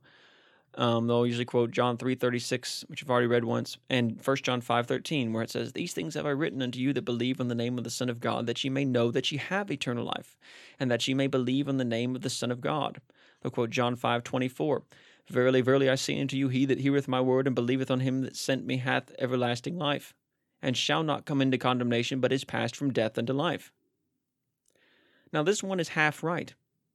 Eternal life is spoken of in the present tense but that's not a support for an unconditional eternal security. Remember, eternal life is not eternal because you have it forever. It's eternal life because God is eternal and it's his life. John 5:26 For as the Father hath life in himself, so hath he given to the Son to have life in himself. John 1:4 In him was life, and the life was the light of men. John 8:12 Then spake Jesus again unto them, saying, I am the light of the world. He that followeth me shall not walk in darkness, but shall have the light of life. Colossians 3 4 When Christ, who is our life, shall appear, then shall ye also appear with him in glory. Jesus Christ is eternal life, and it is only those who are in fellowship with him that are partakers of his life. And like we read in 1 John 5 11 through 12, and this is the record that God hath given to us eternal life, and this life is in his Son. He that hath the Son hath life, and he that hath not the Son of God hath not life. Eternal life is not something like a box that God hands you when you first get converted. You can't just go roam around in your life doing your own thing and be a partaker of the life of Christ. That's not how the Bible teaches eternal life. It's a person. If you don't continually walk with the person, then you don't have eternal life presently. 1 John 1 5 through 7. This then is the message which we have heard of him, and declare unto you, that God is light, and in him is no darkness at all. If we say that we have fellowship with him, and walk in darkness, we lie and do not the truth. But if we walk in the light, as he is in the light, we have fellowship one with another, and the blood of Jesus Christ his Son cleanseth us from all sin. Because eternal life is spoken of as a present thing, it shows that it is not something that's promised because you did something one time at an altar. It is continually commanded us in the New Testament to continue in Christ, or else we will not receive anything of the Lord. That includes our salvation at the end. We can be partakers of eternal life now in this present world by faith and obedience to Jesus Christ. If we continue in this relationship and are found in Him at His return or our death, then we will have sealed our testimony. In the world to come, then, we are et- eternal partakers of that life. And that is literally what Christ said in Mark 10 29 and 30. And Jesus answered and said, Verily I say unto you, there is no man that hath left house, or brethren, or sisters, or father, or mother, or wife, or children, or lands, for my sake and the gospel's, but he shall receive an hundredfold now in this time houses, and brethren, and sisters, and mothers, and children, and lands, with persecutions, and in the world to come eternal life. Next argument, people say, you know, Jesus will not cast you out. And they're quoting from John 6:37, all that the Father giveth me shall come to me, and him that cometh to me I will in no wise cast out. Now again, this is similar to God's promise to never leave you nor forsake you. God does not arbitrarily reject people. Even the lost, he hasn't just rejected for no reason. They refuse to come to him. The promise here is that Christ is not going to just arbitrarily reject you. He will welcome them with open arms if you come to him. Some people caricature someone who believes that you can lose your salvation with the notion that if you stub your toe and say a cuss word, that God is just waiting to kick you out. No, he deals with his servants as his adopted children. But they can refuse to follow him. They can refuse to love him. They can refuse to obey him or believe him anymore. The Bible warns against all of that, which shows that it is possible. But here the word cometh is in the sense of is coming. The promise is not to someone who did something at some time somewhere. It is a promise to those who were continuing to come to Christ. This is shown by the following verses where Christ again makes the statement. Uh, John 6:40 that everyone which seeth the Son and believeth on him may have everlasting life, and I will raise him up at the last day. Christ says this immediately after his promise to not cast out those that are coming to him. The word believeth is here again used in the present active indicative. That means it is another promise to those who are continuing to believe in Christ. Nowhere in the New Testament is there a promise that because you did something one time somewhere, that God is bound to take you to heaven. And those that teach that are doing so by exalting a verse out of context to the exclusion of the rest of the Bible. Now, this is one that I specifically wanted to address because if there was one verse that I think that if you just looked at that one alone by itself without anything else around it, you didn't read it in context, I can see how somebody would think eternal security. But we'll see that that's not what it means. The argument is we are perfected forever by Jesus Christ. How could the Lord say such a bold statement if we had to earn or keep our salvation? And what they're referencing is Hebrews 10:10, which says, "By the which will we are sanctified through the offering of the body of Jesus Christ once for all." And Roman and Hebrews 10:14, "For by one offering he hath perfected forever them that are sanctified." But this is not supporting eternal security. And it really just shows the person didn't study the chapter, really. This is another illustration of people not only misinterpreting a verse based upon their own doctrinal ideas, but another instance of a forever promise, which we saw what God said about that earlier, right? Uh, 1 Samuel uh, chapter 2. And so it's another instance of a forever promise of God that the rest of Scripture says is conditional. Now, no one is arguing that there was not sufficient in the sacrifice, death, and resurrection of Christ, that uh, everything and above what is necessary for our salvation, past, present, and future. But these verses from the book of Hebrews, again, another quote from the book of Hebrews, when supposedly it's not for Christians, some try to say, are not giving us promises like most people think. They're explaining what Christ accomplished when compared to the sacrifices of the Old Testament Levitical system. And this is seen by the first and last verse of the context of these verses from Hebrews 10, where it opens the, subject matter in Hebrews 10:1 saying, for the law, having a shadow of good things to come, and not the very image of the things, can never, with those sacrifices which they offered year by year, continually make the comers thereunto perfect. So it's introducing the point that the Old Testament sacrifices could not change people. And Hebrews 10:18, which closes it out before it transitions to a different subject, where it says, Now where remission of these is, there is no more offering for sin.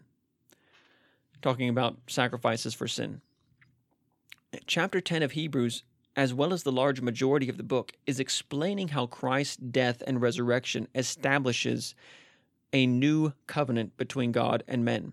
This is what God had told us through the law and the prophets. It is explaining the relation of Christ as the way, the truth, and the life. There are no more Old Testament sacrifices, and it is very unlikely that if you just read through Hebrews 10 that you would come to any other conclusion than that you probably never even thought about these verses pertaining to some promise of eternal security until that one teacher told you that that's what it meant. Even the perfect part of the verse 14 is not saying what people are what people think it says. It simply means that those who are sanctified by the spirit and belief of the truth, like 2 Thessalonians 2:13 says, are forgiven their past sins. It is by his sacrifice being applied to the believer who repents of his sins that they are forgiven their past offenses. It is by his perfect sacrifice that they are sanctified or set apart unto God, because they have been restored to fellowship with him. It is this idea that is shown by the verses following verse 14, when we read Hebrews 10 15 through 17, whereof the Holy Ghost also is a witness to us. For after that he had said before, This is the covenant that I will make with them after those days, saith the Lord, I will put my laws into their hearts, and their minds will I, and in their minds will I write them, and their sins and iniquities will I remember no more. The subject matter is the effectual sacrifice of Christ to remove past sins and change the hearts of believers. And this was not something that the Old Testament Levitical sacrifices could do. But as we were told, the bringing in of a better hope did, the writer tells us. This is not some promise for eternal security. It's just simply stating the continual, forever effectiveness of this one sacrifice of Christ being effectual enough to change all men. And that's all that it's talking about. If you read it in context, you see that's exactly what it means. Next, they'll say, We're eternally secure. We're preserved in Jesus Christ. And they'll quote Jude 1 1. Jude, the servant of Christ, Jesus Christ and brother of James, to them that are sanctified by God the Father and preserved in Jesus Christ and called. And uh, 2 Timothy 4.18, And the Lord shall deliver me from every evil work and will preserve me unto his heavenly kingdom, to whom be glory forever and ever. Amen. We are preserved in Jesus Christ. The problem is that people base whether or not they are in Jesus Christ on some decision they made at one point instead of the biblical standards given to us in 1 John.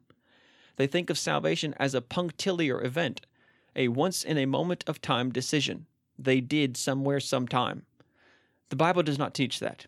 If you are presently in Christ, then God is preserving you. If you are not in Christ, then He has nothing to do with you. Many arguments along this line are presented because people confuse God's promises to preserve his people as though they were promises to of eternal security regardless of what they do. The question they should be studying from the scriptures is whether or not they have a correct idea of what God calls a believer. Most don't. God promises to preserve his children. His children meet those conditions set forth in 1 John, and if you don't meet them, then he is not with you. He is not your heavenly Father. Now in 2 Timothy 2 in uh, 2 Timothy 4:18, we have another instance of people taking a verse out of context to the exclusion of conditions explicitly stated elsewhere in scripture. Yes, Paul said, "And the Lord shall deliver me from every evil work and will preserve me unto his heavenly kingdom, to whom be glory forever and ever. Amen." But Paul had said already 11 verses prior, I have fought a good fight, I have finished my course, I have kept the faith. Henceforth there is laid up for me a crown of righteousness, which the Lord, the righteous judge, shall give me at that day, and not to me only, but unto all them that love his appearing. 2 Timothy 4 7 through 8. Paul knew that he had served God with his life and that he had kept the faith. That is why he had the confidence to say, And the Lord shall preserve me unto his heavenly kingdom. If people are going to take verses out of context to the exclusion of the conditions set forth elsewhere in Scripture, then there is no end to what you could teach from the Bible. Next, this is another common one. We're kept by the power of God. That's why we're eternally secure. And they'll quote uh, 1 Peter 1 5. They'll never quote the whole verse, though. They'll say, uh, Who are kept by the power of God through faith unto salvation, ready to be revealed in the last time. And Jude 24, which says, Now unto him that is able to keep you from falling, and to present you faultless before the presence of his glory with exceeding joy. That's right. Believers are kept by the power of God.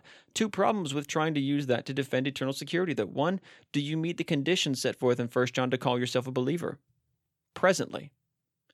Two, that's not the entire verse usually when people say we're kept by the power of God. The entire verse sets forth a condition to being kept by God through faith unto salvation, ready to be revealed in the last time. It is by a living faith in Christ that you are kept by God. If you don't live by faith in Christ, then you have no claim to that promise. Regarding Jude 24, there is no statement here of eternal security. Read what the verse says. It simply says that he is able to keep you from falling, and that means from in sin. And that is a promise that you are not under the bondage of sin and corruption if you are a believer. You are able to overcome sin through faith in Christ. He's able to keep you from falling into sin. God is also able to present you faultless before the before the presence of his glory with exceeding joy. The problem is that some people think that God sees them as righteous regardless of what they do. The Bible clearly says, 1 John 3 7, Little children, let no man deceive you. He that doeth righteousness is righteous, even as he is righteous. And in 1 John 2 3 through 6, and hereby we do know that we know him, if we keep his commandments. He that saith, I know him, and keepeth not his commandments, is a liar, and the truth is not in him. But whoso keepeth his word, in him verily is the love of God perfected. Where hereby we know that we are in him. He that saith he abideth in him ought himself also so to walk, even as he walked. God doesn't see you as righteous regardless of what you do. It is because the bondage of sin and corruption is broke for a believer through faith in Christ that we are told that he is able to present you faultless before his presence. God gives the believer every tool needed in Christ Jesus to live a faithful and obedient life before him practically. There is no promise here of eternal security regardless of what you do. Next argument, we're saved to the uttermost. And they'll quote from Hebrews 7:25. Wherefore he is able also to save them to the uttermost that come unto God by him, seeing he ever liveth to make intercession for them. Now, what is asserted by eternal security proponents is that no matter what you do, Christ is interceding for you. Um, now, it is true that we have an advocate with the Father, as John stated in 1 John 2 1, but we can't neglect the rest of the scriptures. Christ does not intercede for those who do not repent. We know this from 1 John right before we are told that Christ is our advocate with the Father. Um, in 1 John 1 9, we're told, if we confess our sins, he is faithful and just to forgive us our sins and to cleanse us from all unrighteousness. And also, right after being told that Christ is our advocate with the Father in 1 John 2 1, the very next verses set forth those conditions. And it says, And he is the propitiation for our sins, and not for our sins only, but also for the sins of the whole world. And hereby we do know that we know him if we keep his commandments. He that saith, I know him, and keepeth not his commandments, is a liar, and the truth is not in him. But whoso keepeth his word, in him verily is the love of God perfected. Hereby know we that we are in him. He that saith he abideth in him ought himself also so to walk even as he walked. 1 John 2 2 through 6. It would be strange to say then that between a verse that tells us that we must confess our sins to be forgiven, 1 John 1 9, and a passage that tells us that if we live in sin, that we are not in him, that there was, was a passage, 1 John 2 1, that taught us an idea contrary to both. It's the same with this problem in Hebrew, this promise in Hebrews 7:25. Yes, Christ is able to save all who come unto God by him, but that in no way teaches eternal security. The phrase that follows, saying, Seeing he ever liveth to make intercession for them, is merely commenting that Christ is able to save all who come to God by him because he'll never die again. The preceding context shows this very clearly in Hebrews 7 22 through 25. Um, whenever it says, By so much was Jesus made a surety of a better testament. And they truly were many priests, talking about the Levitical priests of the Old Testament, because they were not suffered to continue by reason of death. But this man, because he continueth ever, hath an unchangeable priesthood. Wherefore he is able to save them to the uttermost that come unto God by him, seeing he ever liveth to make intercession for them. It's saying that the Old Testament Levitical priests were not able to continue offering sacrifices because they were subject to physical death. And it's saying Jesus is different because he will never die again. He ever lives to make intercession for those who come to him. And now, again, to pull a phantom promise for eternal security from this passage is pretty much to ignore the subject matter of the chapter and the book. Next, people say, well, we're justified. And they'll quote Romans 5 1. Therefore, being justified by faith, we have peace with God through our Lord Jesus Christ. Now, the person who discipled me as an independent fundamental Baptist, referenced justification as some answer against the idea that you eh, can't fall away, which is exactly what eternal security is. It's the idea that you can never fall away, really, which is plainly unbiblical. But to say that justification is a refuting idea to the idea that you can lose your salvation is ridiculous. There are so many things wrong with that. It's such a straw man fallacy because it completely misrepresents the opposing viewpoint as though I didn't believe in justification by faith. There are a lot of things assumed with this argument that are not true or are a false presentation of the issue. Um, for example, to say that justification by faith supports eternal security assumes that by faith is not itself a condition, that through our Lord Jesus Christ is not itself a condition, that faith is a decision instead of a state of believing, that all future sins that you commit are already forgiven, that faith has nothing to do with the works of faith, that Christians don't actually have to obey God, etc. And all of those I have commented on already, I believe, and I have shown them to be unbiblical assertions. Therefore, I see no need to repeat myself. But I had specifically told the person who framed the issue that way as justification versus losing one's salvation, that it was a straw man fallacy, which completely misrepresented the issue, and they've refused to converse with me on the matter further. And all I have to say about what happened between me and him is that a doctorate doesn't mean that you know the scriptures, especially when you make such simple errors as the straw man fallacy. Moving on, the biblical teaching of justification by faith does not in any way remove the necessity of continuance. Most people include the forgiveness of future sins in their idea of justification, and this plainly ignores passages that require confessing our sins to be forgiven as a condition of salvation, as a condition of forgiveness. And passages of scripture that state that if you don't forgive other men their sins against you, then you won't be forgiven, like Matthew 6 14 through 15. In addition to that, it ignores the scriptures which say that only those who obey God are in him. Now, all that is very, all that this verse is teaching, which is the biblical understanding of justification, is that your past sins are forgiven when you put your faith in Christ. That's justification. Your past sins are forgiven. At that point, you stand in the sight of God as though you had never sinned before. It addresses nothing of the future. The following verse helps to show this. In Romans 5 2, the very next verse, by whom also we have access by faith into this grace wherein we stand and rejoice in hope of the glory of God. We stand in grace by faith in Christ. And this is mentioned elsewhere, showing that faith is our condition of salvation. 2 Corinthians 1.24 Not for that we have dominion over your faith, but are helpers of your joy. For by faith ye stand, and rejoice in hope of the glory of God. The hope of our salvation is something that we are told that we can depart from. In Colossians 1.23 if ye continue in the faith, grounded and settled, and be not moved away from the hope of the gospel, which ye have heard and which was preached to every creature which is under heaven, whereof I, Paul, am made a minister. When we first come to Christ through faith in Him, bringing forth fruits meet for repentance, God forgives us our past sins. That is our justification then we stand in grace in his sight by our continual faith in Christ. We rejoice in the hope of our salvation, but we can be moved away from the hope of the gospel. Paul the Apostle said very clearly, we can depart from this grace. Paul stated this very clearly to the Galatians in Galatians 5 4. Christ is become of no effect unto you. That is, he's not your Savior anymore. Whosoever of you are justified by the law, ye are fallen from grace. That's not meaning like some people try to say that, oh, now your prayers aren't going to be answered, though that is obviously true. It's meaning you departed from the faith. It's meaning that you departed from the faith. The Galatians had given heed to some false teachings that they were justified by the law of Moses. This resulted in Paul warning them that if they had done this, they had fallen from grace. Their faith had been removed from Christ and put into their own works, self righteousness. This is the difference between self righteous works and the works of faith.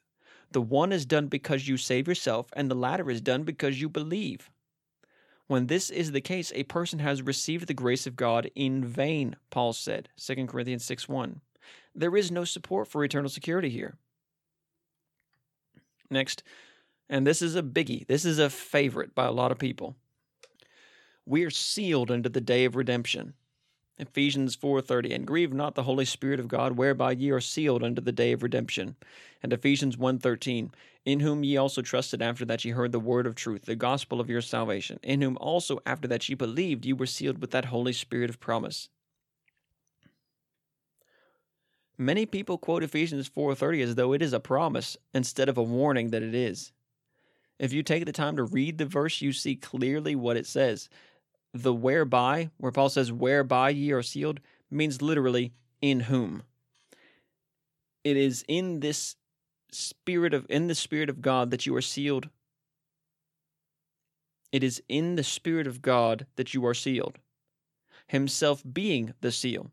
And many preachers will preach about this verse as though the Spirit of God is some inert thing that has no motives or feelings of his own. He did not come to the believer just to be dragged about with you in your carnality. That's the point of this verse. It's a warning. Henry Alford, a notable Greek scholar, had this to say about it in his work on the Greek Testament. He says, So far from the doctrine of final perseverance, for which Eadie is more sharply than reasonably contending, being involved there, there could hardly be a plainer denial of it by implication.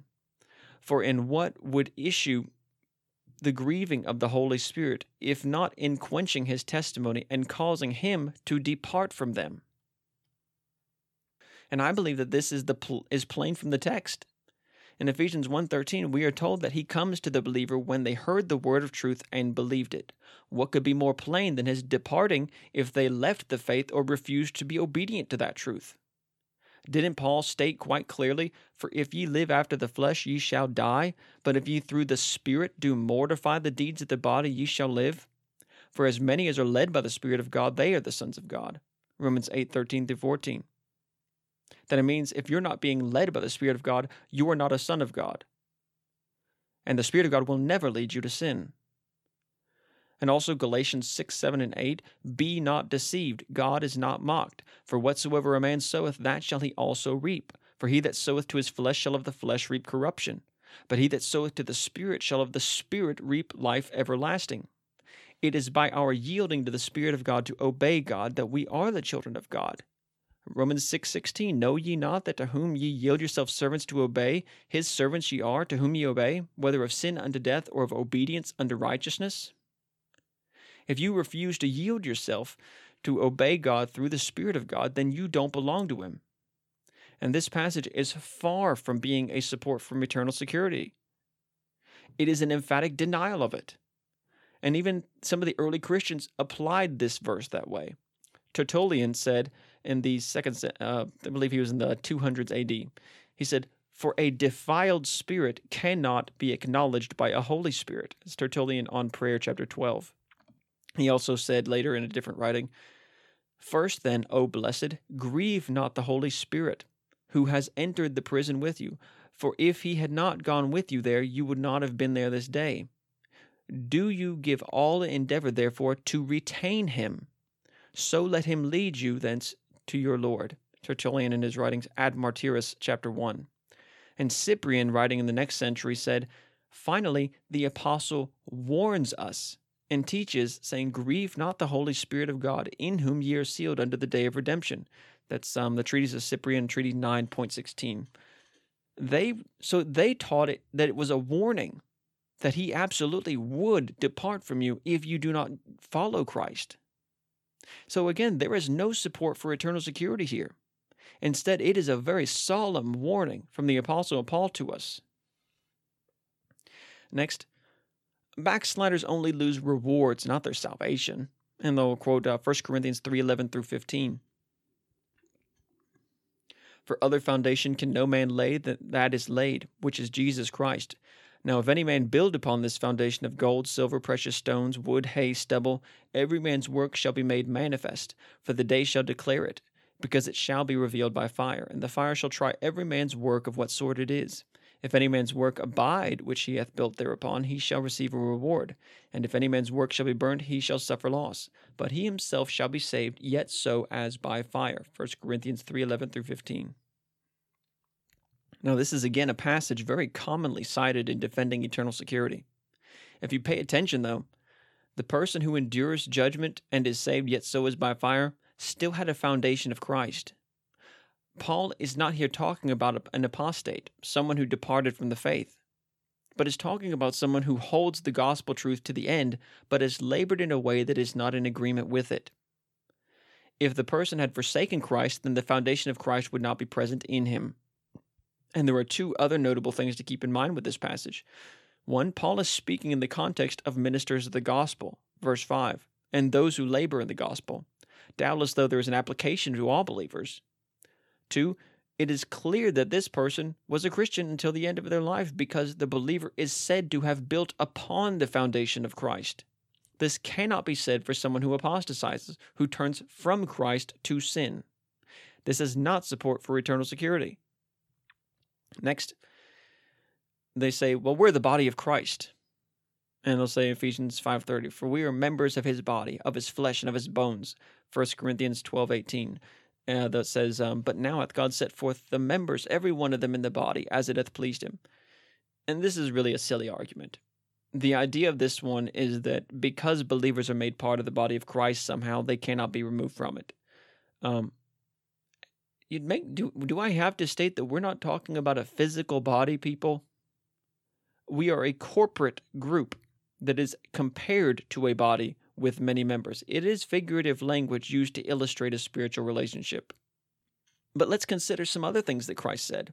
In Matthew 5 29 through 30, he said, And if thy right eye offend thee, pluck it out, and cast it from thee, for it is profitable for thee that, that one of thy members should perish, and not that thy whole body should be cast into hell.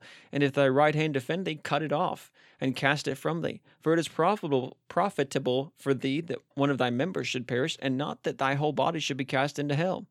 Christ clearly has no problem with having a member removed from even a physical body if it were to offend the purpose of salvation in the whole. Remember, a little leaven leaveneth the whole lump. But on a more serious note, consider what Christ said in Revelation 3 15 through 16 in, to the church of Laodicea. He says, I know thy works, that thou art neither cold nor hot. I would thou wert cold or hot. So then, because thou art lukewarm and neither cold nor hot, I will spew thee out of my mouth. So here Christ says that the state of the believers in Laodicea so offended him that he would vomit them out of his body. He plainly says, I will reject you from my body as the vile thing that you are by this illustration.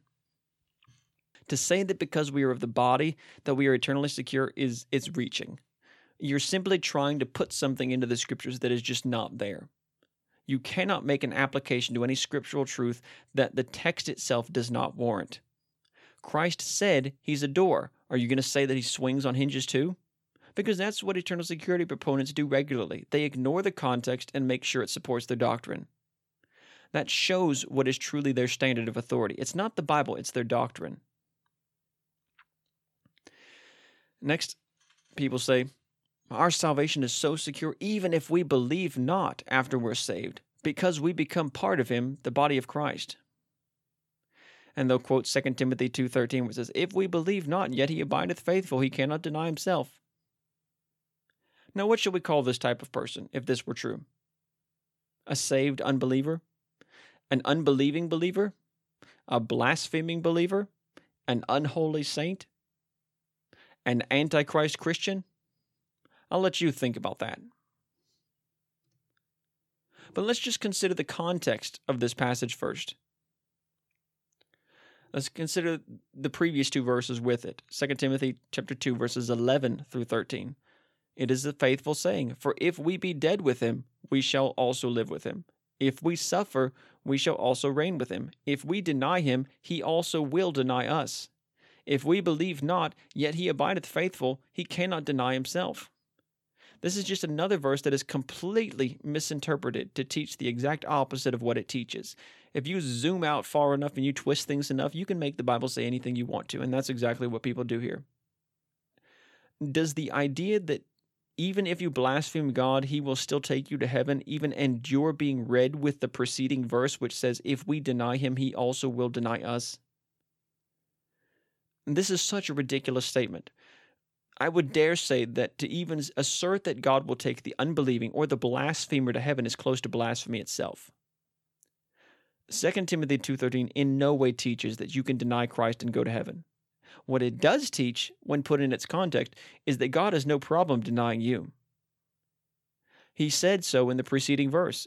If he will never deny himself though. He is absolutely faithful to all of his promises. He will not renege a single one, and that includes the promises of falling away or continuing in sin. If you don't if you do live after the flesh and you don't believe God's warnings, he will absolutely you will absolutely reap corruption. If you deny him and you don't believe him, he absolutely will deny you. And it is very clearly not talking about denying someone's rewards, as some assert. Christ is denying the very same thing that the person denies. If you deny that you know Christ, he will deny that he knows you. Christ said it very plainly himself in Matthew 10 32 through 30. Whosoever therefore shall confess me before men, him will I confess also before my Father, which is in heaven.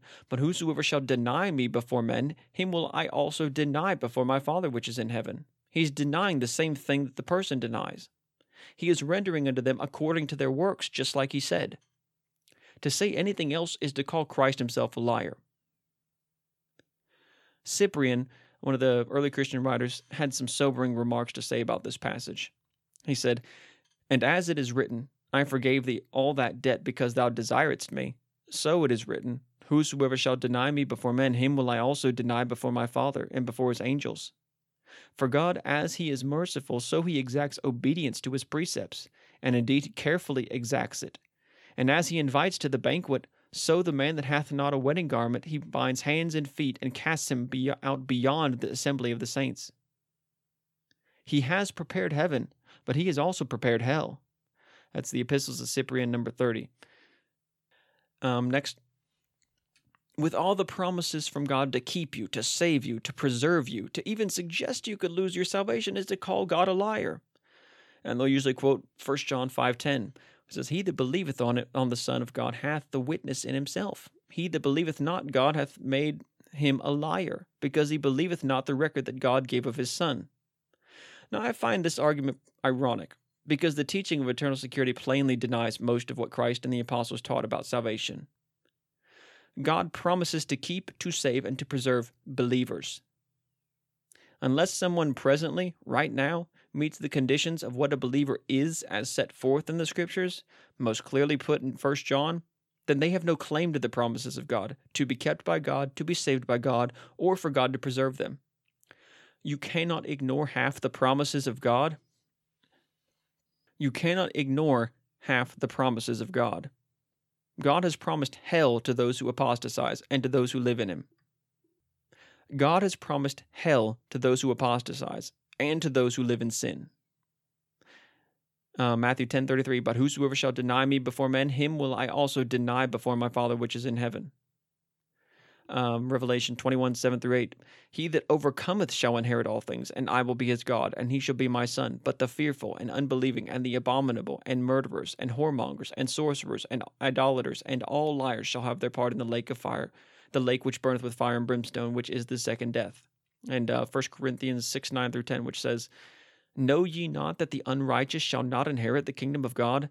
Be not deceived, neither fornicators. There's another be not deceived statement neither fornicators, nor idolaters, nor adulterers, nor effeminate, nor abusers of themselves with mankind, nor thieves, nor covetous, nor drunkards, nor revilers, nor extortioners shall inherit the kingdom of God. Now, when some eternal security proponents teach that someone can deny Christ, live in sin, fornicate, adulterate, lie, steal, practice witchcraft, and all other manner of things, and they say that they can still go to heaven, please tell me who's lying. 1 John 3 7 says, Little children, let no man deceive you. He that doeth righteousness is righteous, even as he is righteous. In 1 John 3:10 we're told, "In this the children of God are manifest, and the children of the devil. Whosoever doeth not righteousness is not of God, neither he that loveth not his brother." And Matthew 7, 15 through 23, Christ said, Beware false prophets, which come to you in sheep's clothing, but inwardly they are ravening wolves. Ye shall know them by their fruits. Do men gather grapes of thorns or figs of thistles? Even so, every good tree bringeth forth good fruit, but a corrupt tree bringeth forth evil fruit. A good tree cannot bring forth evil fruit, neither can a corrupt tree bring forth good fruit. Every tree that bringeth not forth good fruit is hewn down and cast into the fire. Wherefore by their fruits ye shall know them. Not every one that saith unto me, Lord, Lord, shall enter into the kingdom of heaven, but he that doeth the will of my Father which is in heaven. Many will say to me in that day, Lord, Lord, have we not prophesied in thy name? And in thy name have cast out devils, and in thy name done many wonderful works? And then will I profess unto them, I never knew you. Depart from me, ye that work iniquity. The reason that Christ could say that you will be able to identify false prophets by how they live is because all believers bring forth the fruits of righteousness. If that were not true, you could not identify false prophets by that standard. Next argument believers who live in sin may be practically out of Christ, but their position is always in Christ. Now, this is an argument that I specifically added to this list because it is an underlying idea in eternal security and much of Baptistic theology. Most people um, who sit in the pews do not understand this. Um, but if you are, if you're the pastor or you're one of the teachers, you were told this if you studied, um, if you studied eternal security material. And they'll usually quote things like Romans 8 1, which says, There is therefore now no condemnation to them which are in Christ Jesus, who walk not after the flesh, but after the Spirit. And they'll say, you know, that this is a very prominent teaching in certain circles. And um, the teaching of position versus practice or standing versus state teaches that a person can live in all manner of sin practically and still be considered righteous in the sight of God positionally. They teach that the righteousness of Christ or his obedience to the law of Moses is imputed to the believer at conversion. And this is where most eternal security teachers get the arguments that they do.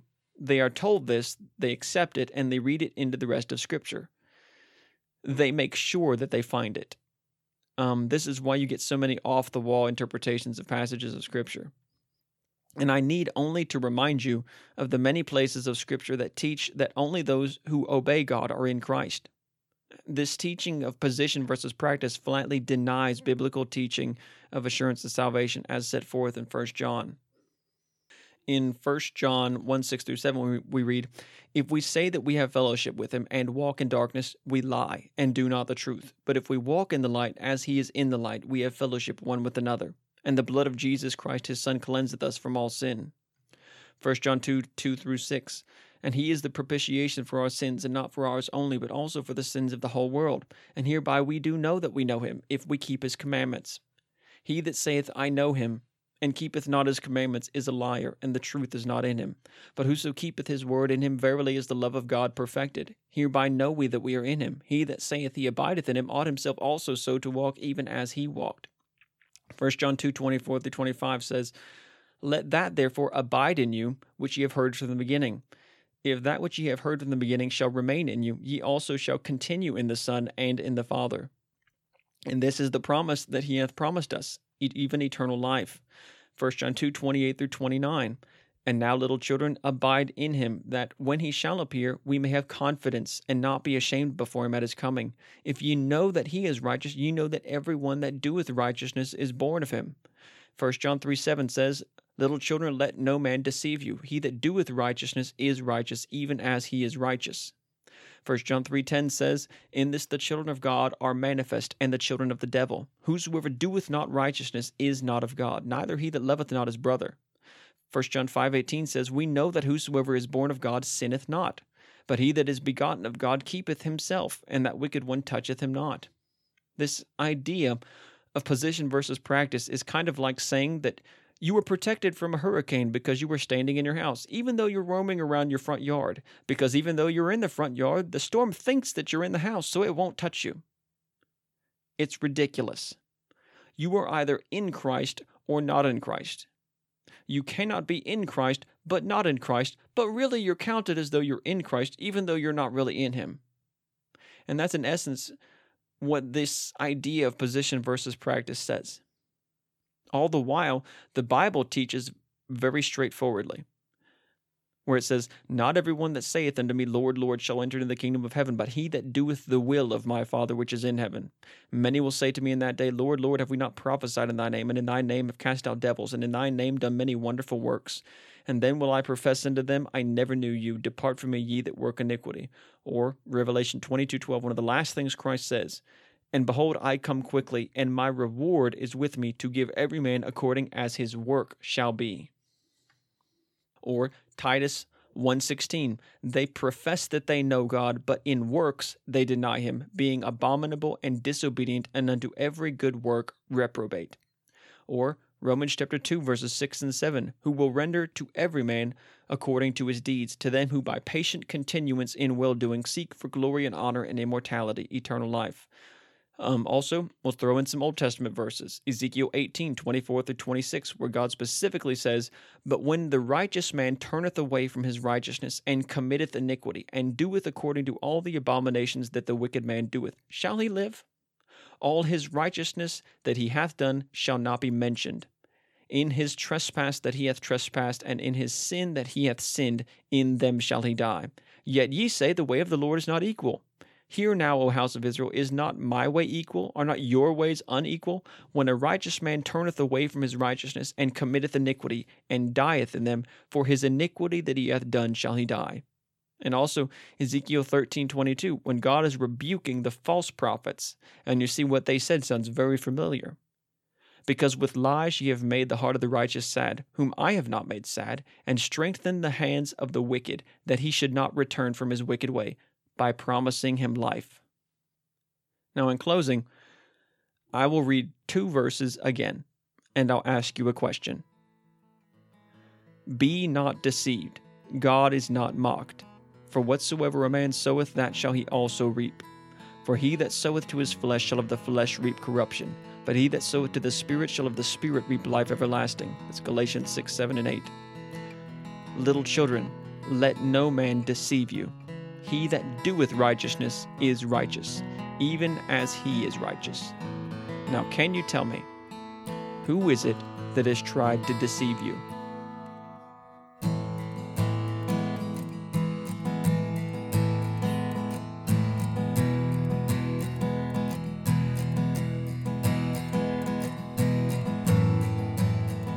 Thank you for listening to Remnant Bible Fellowship. We do hope and pray that you would commit your life to Christ and continue in Him. We desire to see people seeking Jesus Christ and coming to know Him personally. If you have questions about salvation, the Bible, or your own walk with Christ, please contact Brother Jonathan by email.